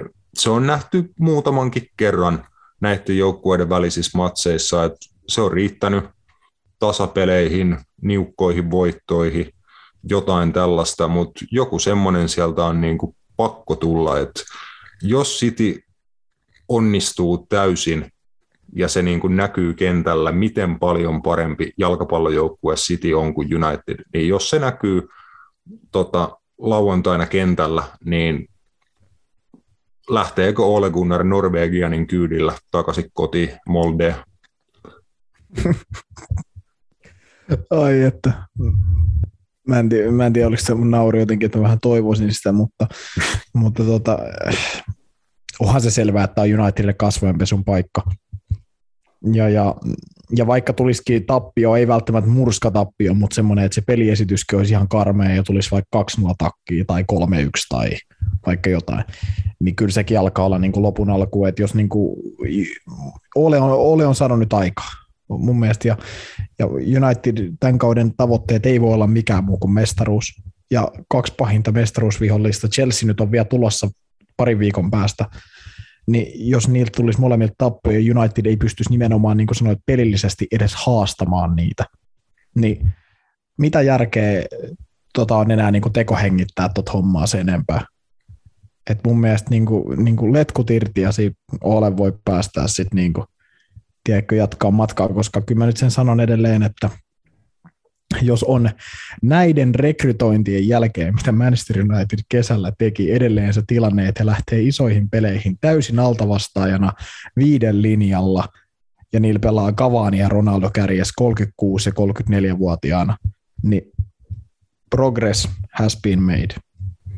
Jep. Todellakin. Silleen, että kyllä mutta se on varmasti isoin kysymys niin kuin Olen tulevaisuuden kannalta, että löytyykö sitä korvaajaa, että niin kuin millaisessa tilanteessa niin kuin on sit sen, sen suhteen, että kuka sieltä saataisiin tilalle, millaisella aikataululla, saadaanko ketään, jo, jonka niin kuin osaaminen, kokemus antaa niin kuin mitään takeita siitä, että tämä loppukausi olisi hirveästi parempi kuin mitä se on ollut tähän asti. Niin kuin se on myös mm. toinen tosi vaikea kysymys, että mistä niin kuin sinne saadaan tarpeeksi hyvä kaveri, että se vaihto kannattaa tehdä ja ne potkut kannattaa sitä antaa, mutta sitä mä en sitten tiedä, että ollaanko kohta niin kuin jo siinä pisteessä, että jos tulee niin kuin kunnon turpasauna sitiltä esimerkiksi, niin onko sitten parempi vaikka, niin kuin, että Ole Gunnar pihalle ja jatketaan niin kuin muuten vaikka samalla valmennustiimillä, mutta mut sitten se on vaikka... Ole Gunnar pihalle ja ilman valmentaja. Niin, sitten siis se on vaikka siis tiedätkö Michael Carrick, joka vetää ne presskonferenssit,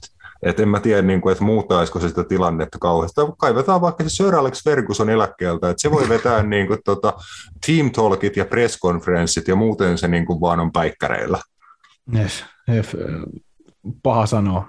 Paha sanoa. Se, se, se mun mielestä, mun mielestä mutta sekin pitää muistaa, että jos Ole tämän pelin voi, tai Ole, Ole mitään voitanut, Manu voittaa tämän pelin, niin mun mielestä se ei myöskään muuta hirveästi Olen tilannetta. Ja mm. siis ainakaan mun silmissä, sen, siis sen takia, että se on nähty niin monta kertaa ennenkin. Että ne, ne pelaa ihan päin persettä ja sitten ne saa tuloksen Manchester Cityä vastaan. Ja sitten on taas kaikki hyvin paratiisissa.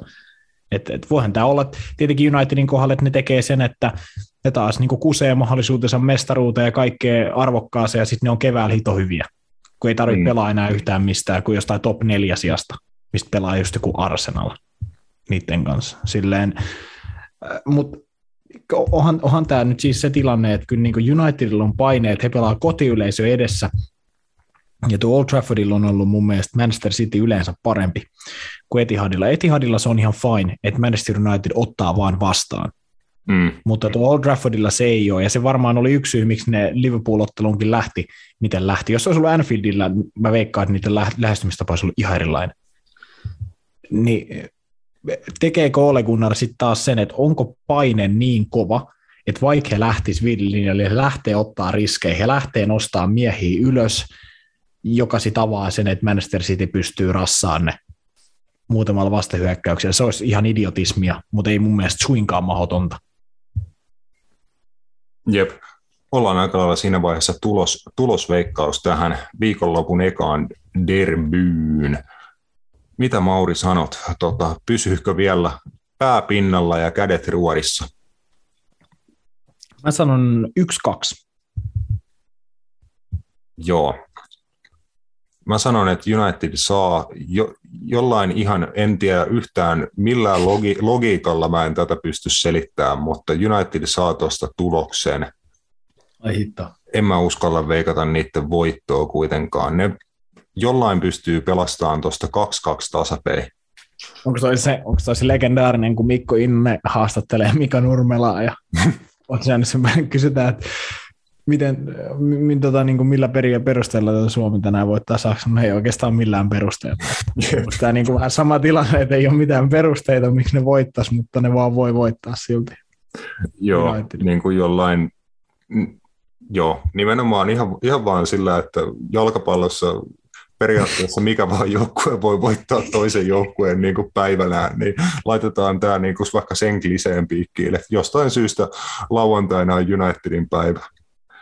Joo, ai hitto, mä, mä voin jo, mä, siis tiedätkö Rasmus, mä kuulen sen jo kuin paljon meidän Twitterissä, jos United tämän pelin voittaisi, niin se päänaukomista meille ja kaikkea, mitä me ollaan puhuttu. Siis, siis yes. tiedätkö, niin kuin Unitedin kannattajat lähtisivät ihan liitoksistaan. Ne on heti silleen, ne on itse sanonut, että Ole helvettiin takaisin kalastaa Norjaa, ja nyt ne olisi silleen, silleen vittu Ole on hyvä. Silleen, jes, jes, nyt mennään taas. Silleen, kyllä. Jep, puhuttaisiin taas jostain, että ne raastaa jonkun nolla nolla tasapeli ja sitten, että joo, Ole koulutti Peppiä. Jep, Ole, Ole, Ole masterclass. Ole, Ole on kouluttanut Peppiä, Kloppia. Sitä mietin, niin kuin, että ei ole milläkään tavalla. Se, että sä voitat yhden pelin niitä vastaan, ei tarkoita mitään, kun Sam Allardycekin on varmaan joskus tehnyt vittu se. Jep. Se sai tasuri Anfieldilta ja se ei, se ei ollut mikään Kloppin koulutus. En mä tiedä, mutta siis sit on, sit on hauska kuunnella sitä, sit, mitä siitä tulee, että lähteekö se taas ihan laukalle vai pysytäänkö niinku realismissa silti, että se ei ole vieläkään voitettu tai tehty yhtään mitään. Jep, mennään eteenpäin valioliigassa. Onko Matias, no en mä tiedä, että sä tätä tiedä, mutta on, tuleeko Eddie Hausta Newcastlein uusi päävalmentaja, kun Unai Emery sanoi, että not good evening ja skippasi sen työpaikan. Joo, mutta taas, taas mun mielestä helvetin hienoa, jos mä tämän tietäisin. Niin, mutta oli erittäin New, Newcastlen uusi omistaja. Jep, meikäläinen on vittu laittanut fyrkat Newcastleen. Jep. Äh, ei varmasti, Roopehän tästä joskus puhu, vai oliko se sinä? Äh, Roope taisi, että... Roope taisi jo Eddie Hown nimen nostaa, joo. Joo, Roope, Roope tietää selkeästi enemmän kuin me. Ähm, se ei olisi huono, ei olisi huono vaihtoehto. Mielestäni Eddie Howe on just sopivan nuori, mutta sopivan kokenut valmentaja ja näyttänyt nimenomaan ne valmentajan kyvyt, että hän on hyvä valmentaja, vaikka onkin nuori, ja ei olisi mahdoton Una Emerin skippausten, niin ihmettele yhtään. Mun mielestä hänellä on hyvä projekti Villarealis käynnissä, mm. heti ekalla kaudella pääsi, niin kuin, tai just Eurooppa-liigan voitto tällä kaudella mestariliigasta näyttää siltä, että voi mennä lohkosta jopa jatkoon, ja, ja sitten La Ligas on alkanut heikemmin, niin en mä, ihan hän on espanjalainen, niin en mä ihmettele yhtään, että hän skippasi. Ähm, Eddie Howe voisi olla. Niin kuin sanoin, mä en sitä tiedä, mutta voisi olla. Hmm. Tällä hetkellä jo sille, silleen niin kuin sanoo uutiset, että Newcastle ja Eddie Howe on keskusteluissa siitä, että hän sen pestin ottaisi vastaan ja mahdollisesti aika nopeallakin aikataululla, että hyvä rekordihan Haulla on valioliigasta, että oli viisi kautta valioliigassa Bournemouthin kanssa, neljänä niistä onnistui pit- säilyttämään sarjapaikan, ja se on siis iso, iso saavutus Bournemouthin budjetilla, millä he niin kuin vuosia siellä operoi ja näin, että siellä teki kyllä erittäin hyvää työtä, sai kiitosta myös siitä, että teki sen vähän eri tavalla, että Bournemouth pelasi kuitenkin, niin kuin pyrki pelaamaan hyvää ja aika viihdyttävää jalkapalloa. Ehkä se sitten jossain kohtaa oli myöskin heidän niin kuin se akilleen kantapää, että he ei ollut ehkä ihan tarpeeksi pragmaattisia sit kaikissa tapauksissa, että ehkä he oli vähän niin kuin helppo vastustaja tietyille, niin kuin ainakin vaikka noille valioliikan huippujoukkueille ajoittain, mutta pal- niin kuin paljon enemmän Haula on niin kuin CVssään positiivisia asioita kuin negatiivisia, että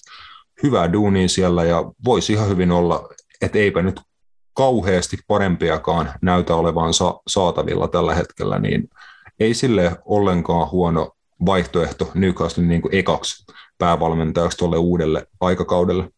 No ei, jos, jos Bournemouthissa oli resurssit hyvin pienet, niin nyt sitten on vähän eri, mm. eri rahat, rahat kyseessä, että että sehän ihan uinoisi seteleissä, jos se on tottunut niin Bournemouthin tota, transfer-budjetteihin, mutta niin. tota, Siis kun Bournemouthissa, mä... Bournemouthissa on tyyliin pitänyt vittu pestä itse pyykit.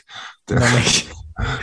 Jep, mutta siis eh, ei huono. Bournemouthissa oli mun mielestä hänen aikanaan tosi kivoja hyökkäyspään pelaajia aina. Mä tykkäsin mm. niin heidän hyökkäyspään pelaajissa just Josh King, uh, Junior Stanislas, Jordan Ibe, Ryan Fraser – oliko David Brookskin sillä wikal kaudella ja tämmöisiä, että, että siis hänellä olisi varmasti potentiaalia saada tuosta Newcastlinkin tämän hetken joukkueesta paljon irti ja ehkä muuttaa sitä vähän positiivisemmaksi, mikä voisi sopia, niin kuin kuitenkin sielläkin on just niin kuin Alan St. Maximan, Callum Wilson, Miguel Almiron, no itse asiassa Ryan Fraserkin pelaa tuolla muun muassa, niin onhan siis, olisi, olisi ihan varmasti mun mielestä hyvä. Ja, ja kyllä mä niin kuin sanoin, että Newcastle kaikista paras vaihtoehto tuohon on saada englantilaisvalmentaja mun mielestä tässä kohtaa. Että se, se, että sä lähdet tavoittelemaan Una Emeryä tollasia, niin ne olisi aika riski, riskijuttuja mun mielestä aina sitten omalta osaltaan, että mun mielestä eri Hau olisi sopivan tunnettu, mutta tuntematon. Mm. Se just, että ei ehkä niin kuin se haun, haun nimitys ei nosta hirveästi Newcastlein niin kuin paineita tai odotuksia heitä kohtaan, että toki niin kuin joo, se sarjapaikka nyt kyllä tällä kaudella täytyy säilyttää. Ehkä siinäkin skenaariossa, että se ei onnistuisi, että Newcastle tippuisi ja joutuisi hakemaan niin kuin vauhtia championshipista, niin ehkä Hau voisi olla siihenkin hommaan jopa niin kuin oikea mies, että hänellä on kuitenkin siitäkin skenaariosta kokemusta. Ja, Osta, ja, ostaisiko ne paikan takaisin valioliikaa, jos ne tippuisi? No todennäköisesti joo, ettei he niinku, varmaan tietyt äijät lempattaisi pihalle, mutta kyllä he aika kovia palkkoja ja siirto, siirtosummia varmaan maksaisi championshipissakin. Et en mä niin kuin monet puhuu tuosta, että se olisi massiivinen farssi ja katastrofi, jos Newcastle tippuisi. Mä en ehkä ihan edes näe sitä niin, koska joka tapauksessa toi on niin pitkä ja monivaiheinen projekti, että ei se olisi välttämättä edes maailman huonoin asia niin kuin silleen niin kuin aloittaa puhtaalta pöydältä sit championshipista. Ei totta kai he yrittää niin kuin keinolla millä hyvänsä välttää sen, mutta ei se mun mielestä olisi välttämättä superkatastrofi. Samaa mieltä. Joo, jos Eddie Howe sen pestin nyt ihan lähipäivinä saa, niin se eka, eka matsi olisi sitten Brightonin vieraana. En tiedä, onko vielä siellä sitten niin penkin, penkin päässä, mutta siinä ainakin on vaikea vierasreissu Newcastle tiedossa seuraavalla kiekalla. Toinen uusi päävalmentaja on tosiaan sitten siellä Pohjois-Lontoossa, niin kuin viime jaksossa läpi käytiin. Antonio Kontesta tuli, kun tulikin sitten Tottenhamin uusi päävalmentaja, on, mahdollis- on varmaankin ehtinyt jo muutamat treenit vetään tällä viikolla siellä Tottenham miehistölle, että hänen aika alkaa sitten reissulla Goodison Parkille Evertonin vieraaksi, että mulla on oikeastaan ainoa kysymys tuosta matsista on, että päättyyhän tämä 0-0. Todennäköisesti siinä on kaksi ainakin semmoista valmentajaa, kenen pelit voisi päättyä hyvin 0-0. Jep, Conte, Benitez Conte, niin kuin, joo, 0-0 liuskalle. Joo, ähm, no Conte oli vetänyt ainakin, oliko se Tokis-reeneissä, niin 11 vastaan 11 reenimatsin keskenään ja molemmat joukkoja pelas 3-5-2. Joo. Että ilmeisesti se on niin kuin mä vähän pohdinkin, että se tulee olemaan se ratkaisu mihin Conte ei, ei tosi millään tasolla yllättäen päätyy. Ja mm. todennäköisesti se tullaan näkemään tuossakin matsissa, että tai no en tiedä, voihan se toki olla, että hän menee ekaan matsiin vielä sillä tutulla, mutta sitten mutta kyllä mä nyt uskon, että Antonio Conte on semmoinen kaveri, että se ei periaatteesta luovu. Ja se mä veikkaan, että kyllä se varmaan se 352 on. Ja sitten siellä on Heungminson ja Hurrikane kärjessä. Että tota, saa nähdä, saako Antonio Conte esim. Harry Kanein samanlaisia liekkiä, mitä Jose Mourinho sai tai mitä hän sai Romelu Lukakun. Että jos saa, niin Tottenhamilla on kyllä vielä mahikset vaikka mihin silleen tällä kaudella. Että, että niin kuin mielenkiintoinen, mielenkiintoinen mun mielestä, hieno, hieno niin kuin nimitys valioliikakin mielenkiintoisuuden kannalta taas. Että kyllä Antonio Conte on semmoinen valmentaja, että eihän, eihän niin kuin Tottenhamiin tullut vaan osallistumaan. Ei missään Kyllähän nimessä. Niin kyllähän, kyllähän niin, hän haluaa niin kuin saada tuo jotain aikaakin.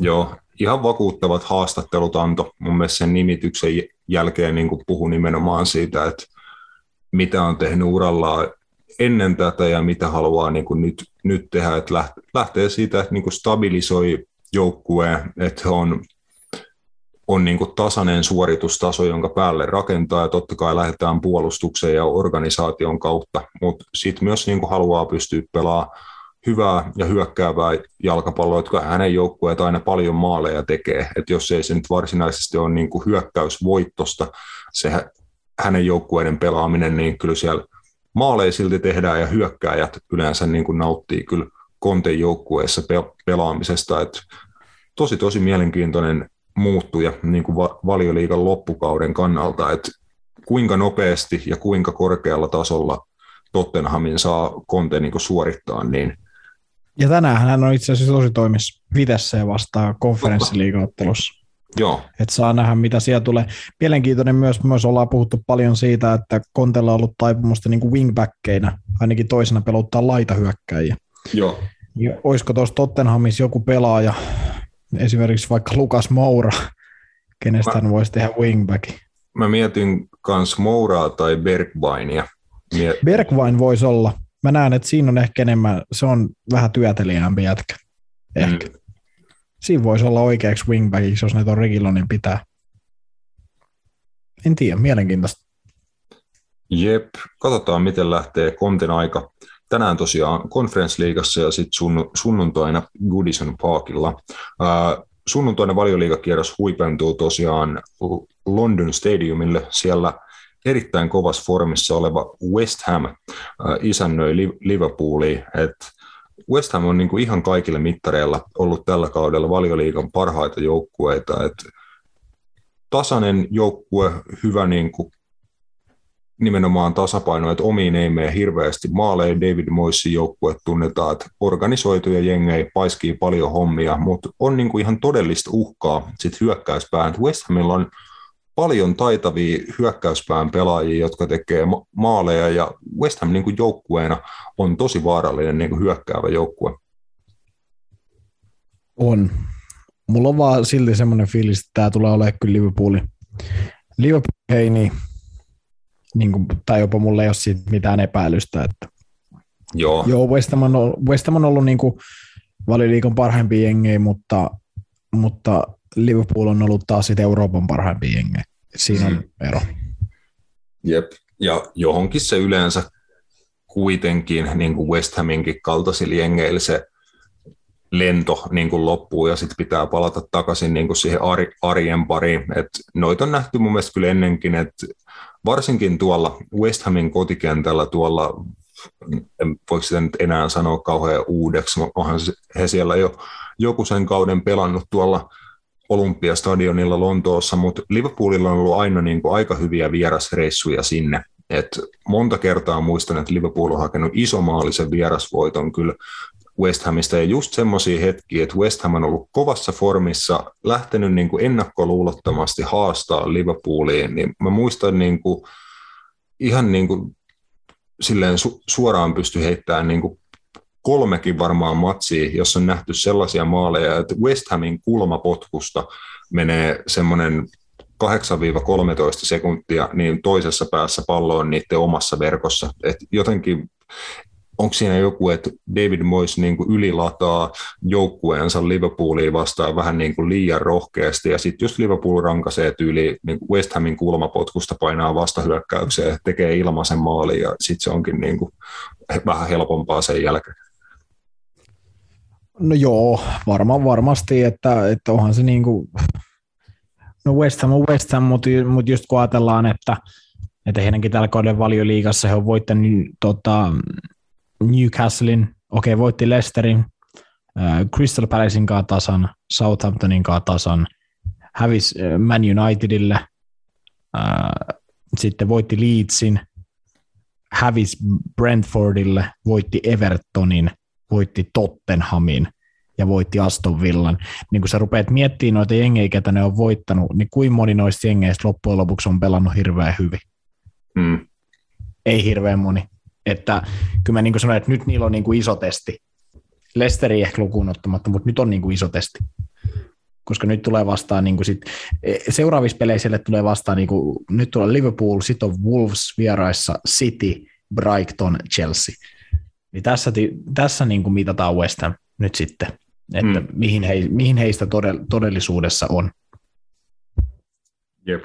Tänään heillä vielä kuitenkin sit Eurooppa-liigamatsikin edessä, niin ei pääse West, Ham, West Hamkään tuohon sunnuntai-matsiin niin kuin levänneenä. Liverpoolilla itse asiassa niin kuin yksi, yksi vuorokausi enemmän sitten lepoa, lepoa tosiaan t- tässä, to, tässä tosiaan edessä, mutta heitetään tuohon vielä tu- tulosveikkaus. Mä heitän nopean ää, 1-3, ei 3-1 Liverpool vierasvoitto. 1-4. All's right. Eteenpäin sitten vähän vähemmän pikkejä muista liikoista, mutta Joo. Tämä on taas vaihteeksi tosi pitkä jakso. Valencia vastaa Atletico Madrid La Ligassa.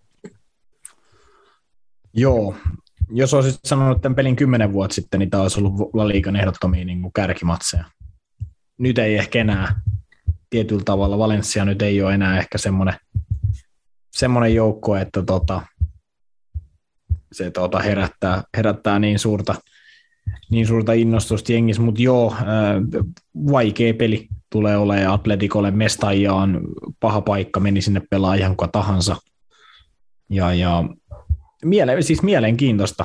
Mie, mielenkiintoista nähdä, miten Atletikokin nyt on Liverpool-ottelun jälkeen taas pelaa, että, että jos sanotaan lyhyesti tulosveikkaus, niin pitäisi mahdottomuutena 0-0 tai yhtä yhtä.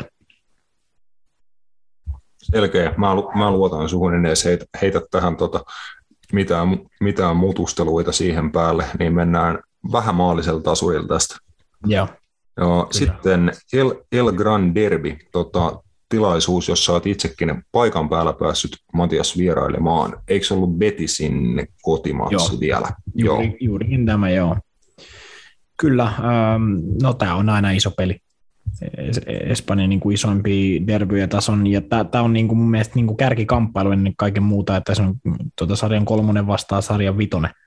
Kolme mm. pistettä on näillä peli, joukkueilla eroa, Betisillä on tosin yksi peli enemmän. Tiukka matsi, paljon tunteita, mm, kaksi laadukasta joukkuetta. Ja tämä on niin kuin yksi semmoinen viikonlopun pikki, minkä mä suosittelen kyllä niin kuin kuulijoille, jos haluaa katsoa niin kuin kovan paikallisväännön, niin tämä, tämä on, niin kuin, tässä on tunnetta tässä pelissä. Mm.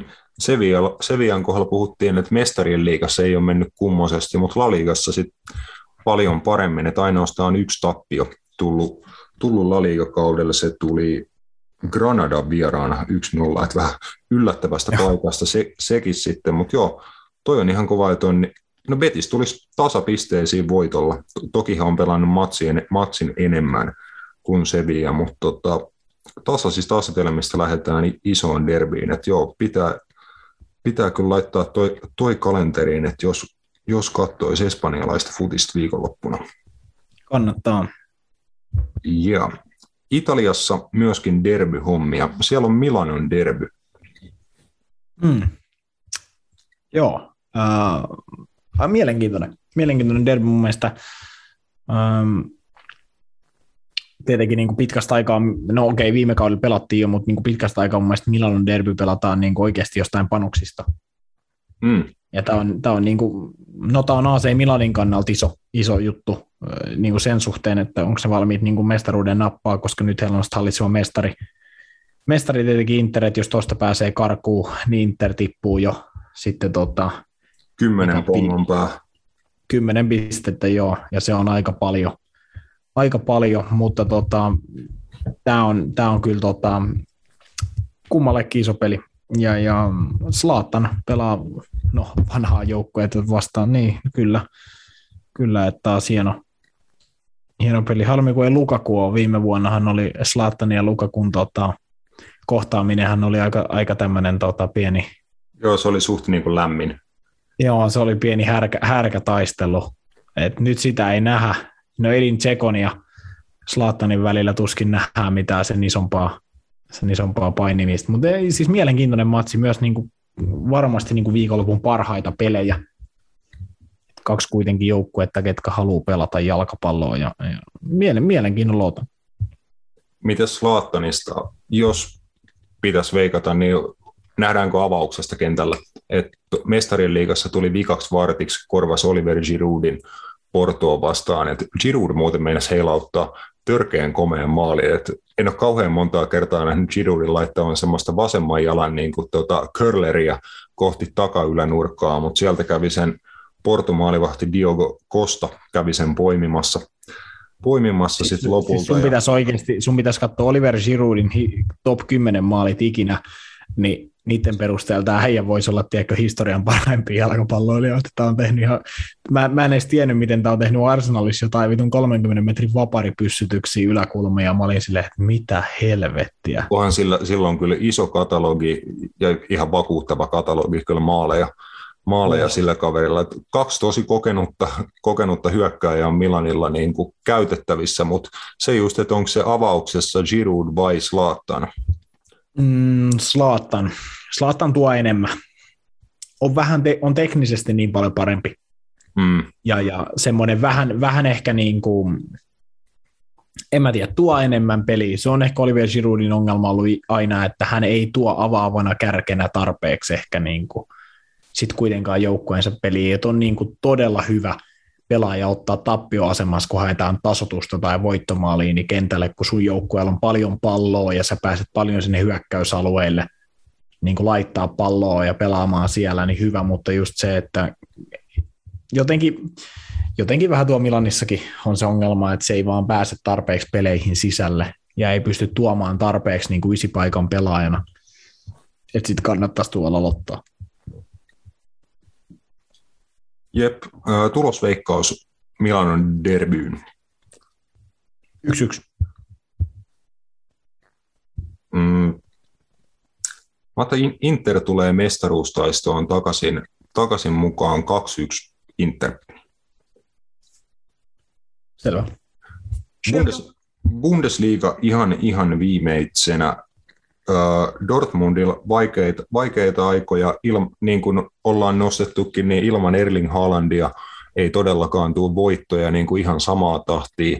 Keltamustille tuli toinen tappio peräkkäin ajaksille mestarien liigassa ja nyt hakee niin kuin kasvojen pesua tai ryhtiliikettä sitten myöskin aika haastavaan paikkaan, että Leipzigin vieraaksi matkaa Dortmundet. Tässä nämä niin kuin mestaruutta tai Bayern Müncheniä jahtaavat seurat sit vastakkain.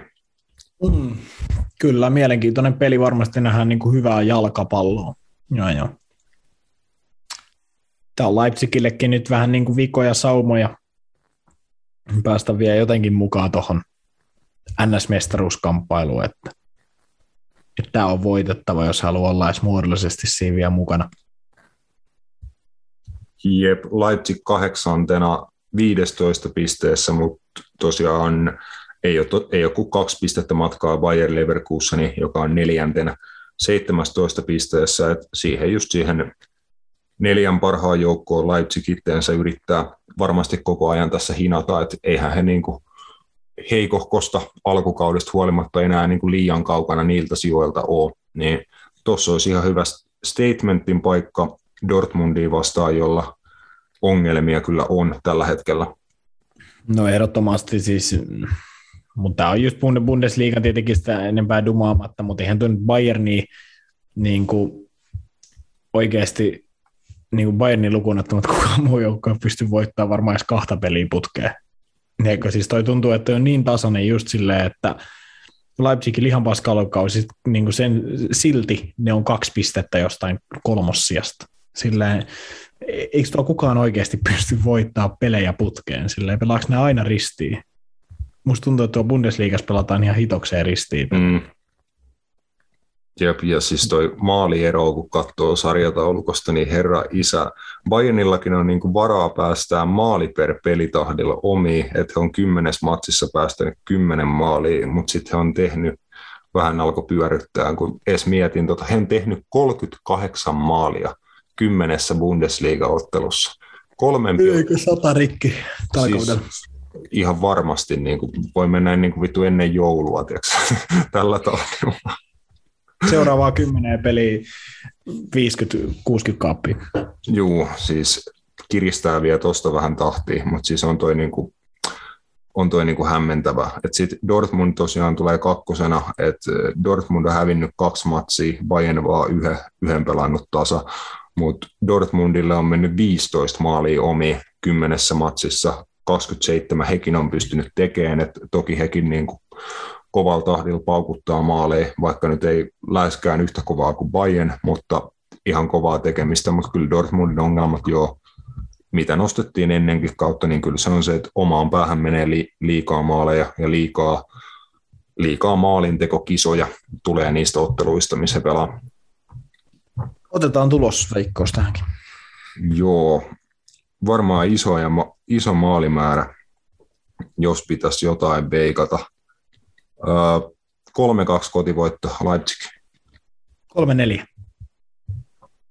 All right.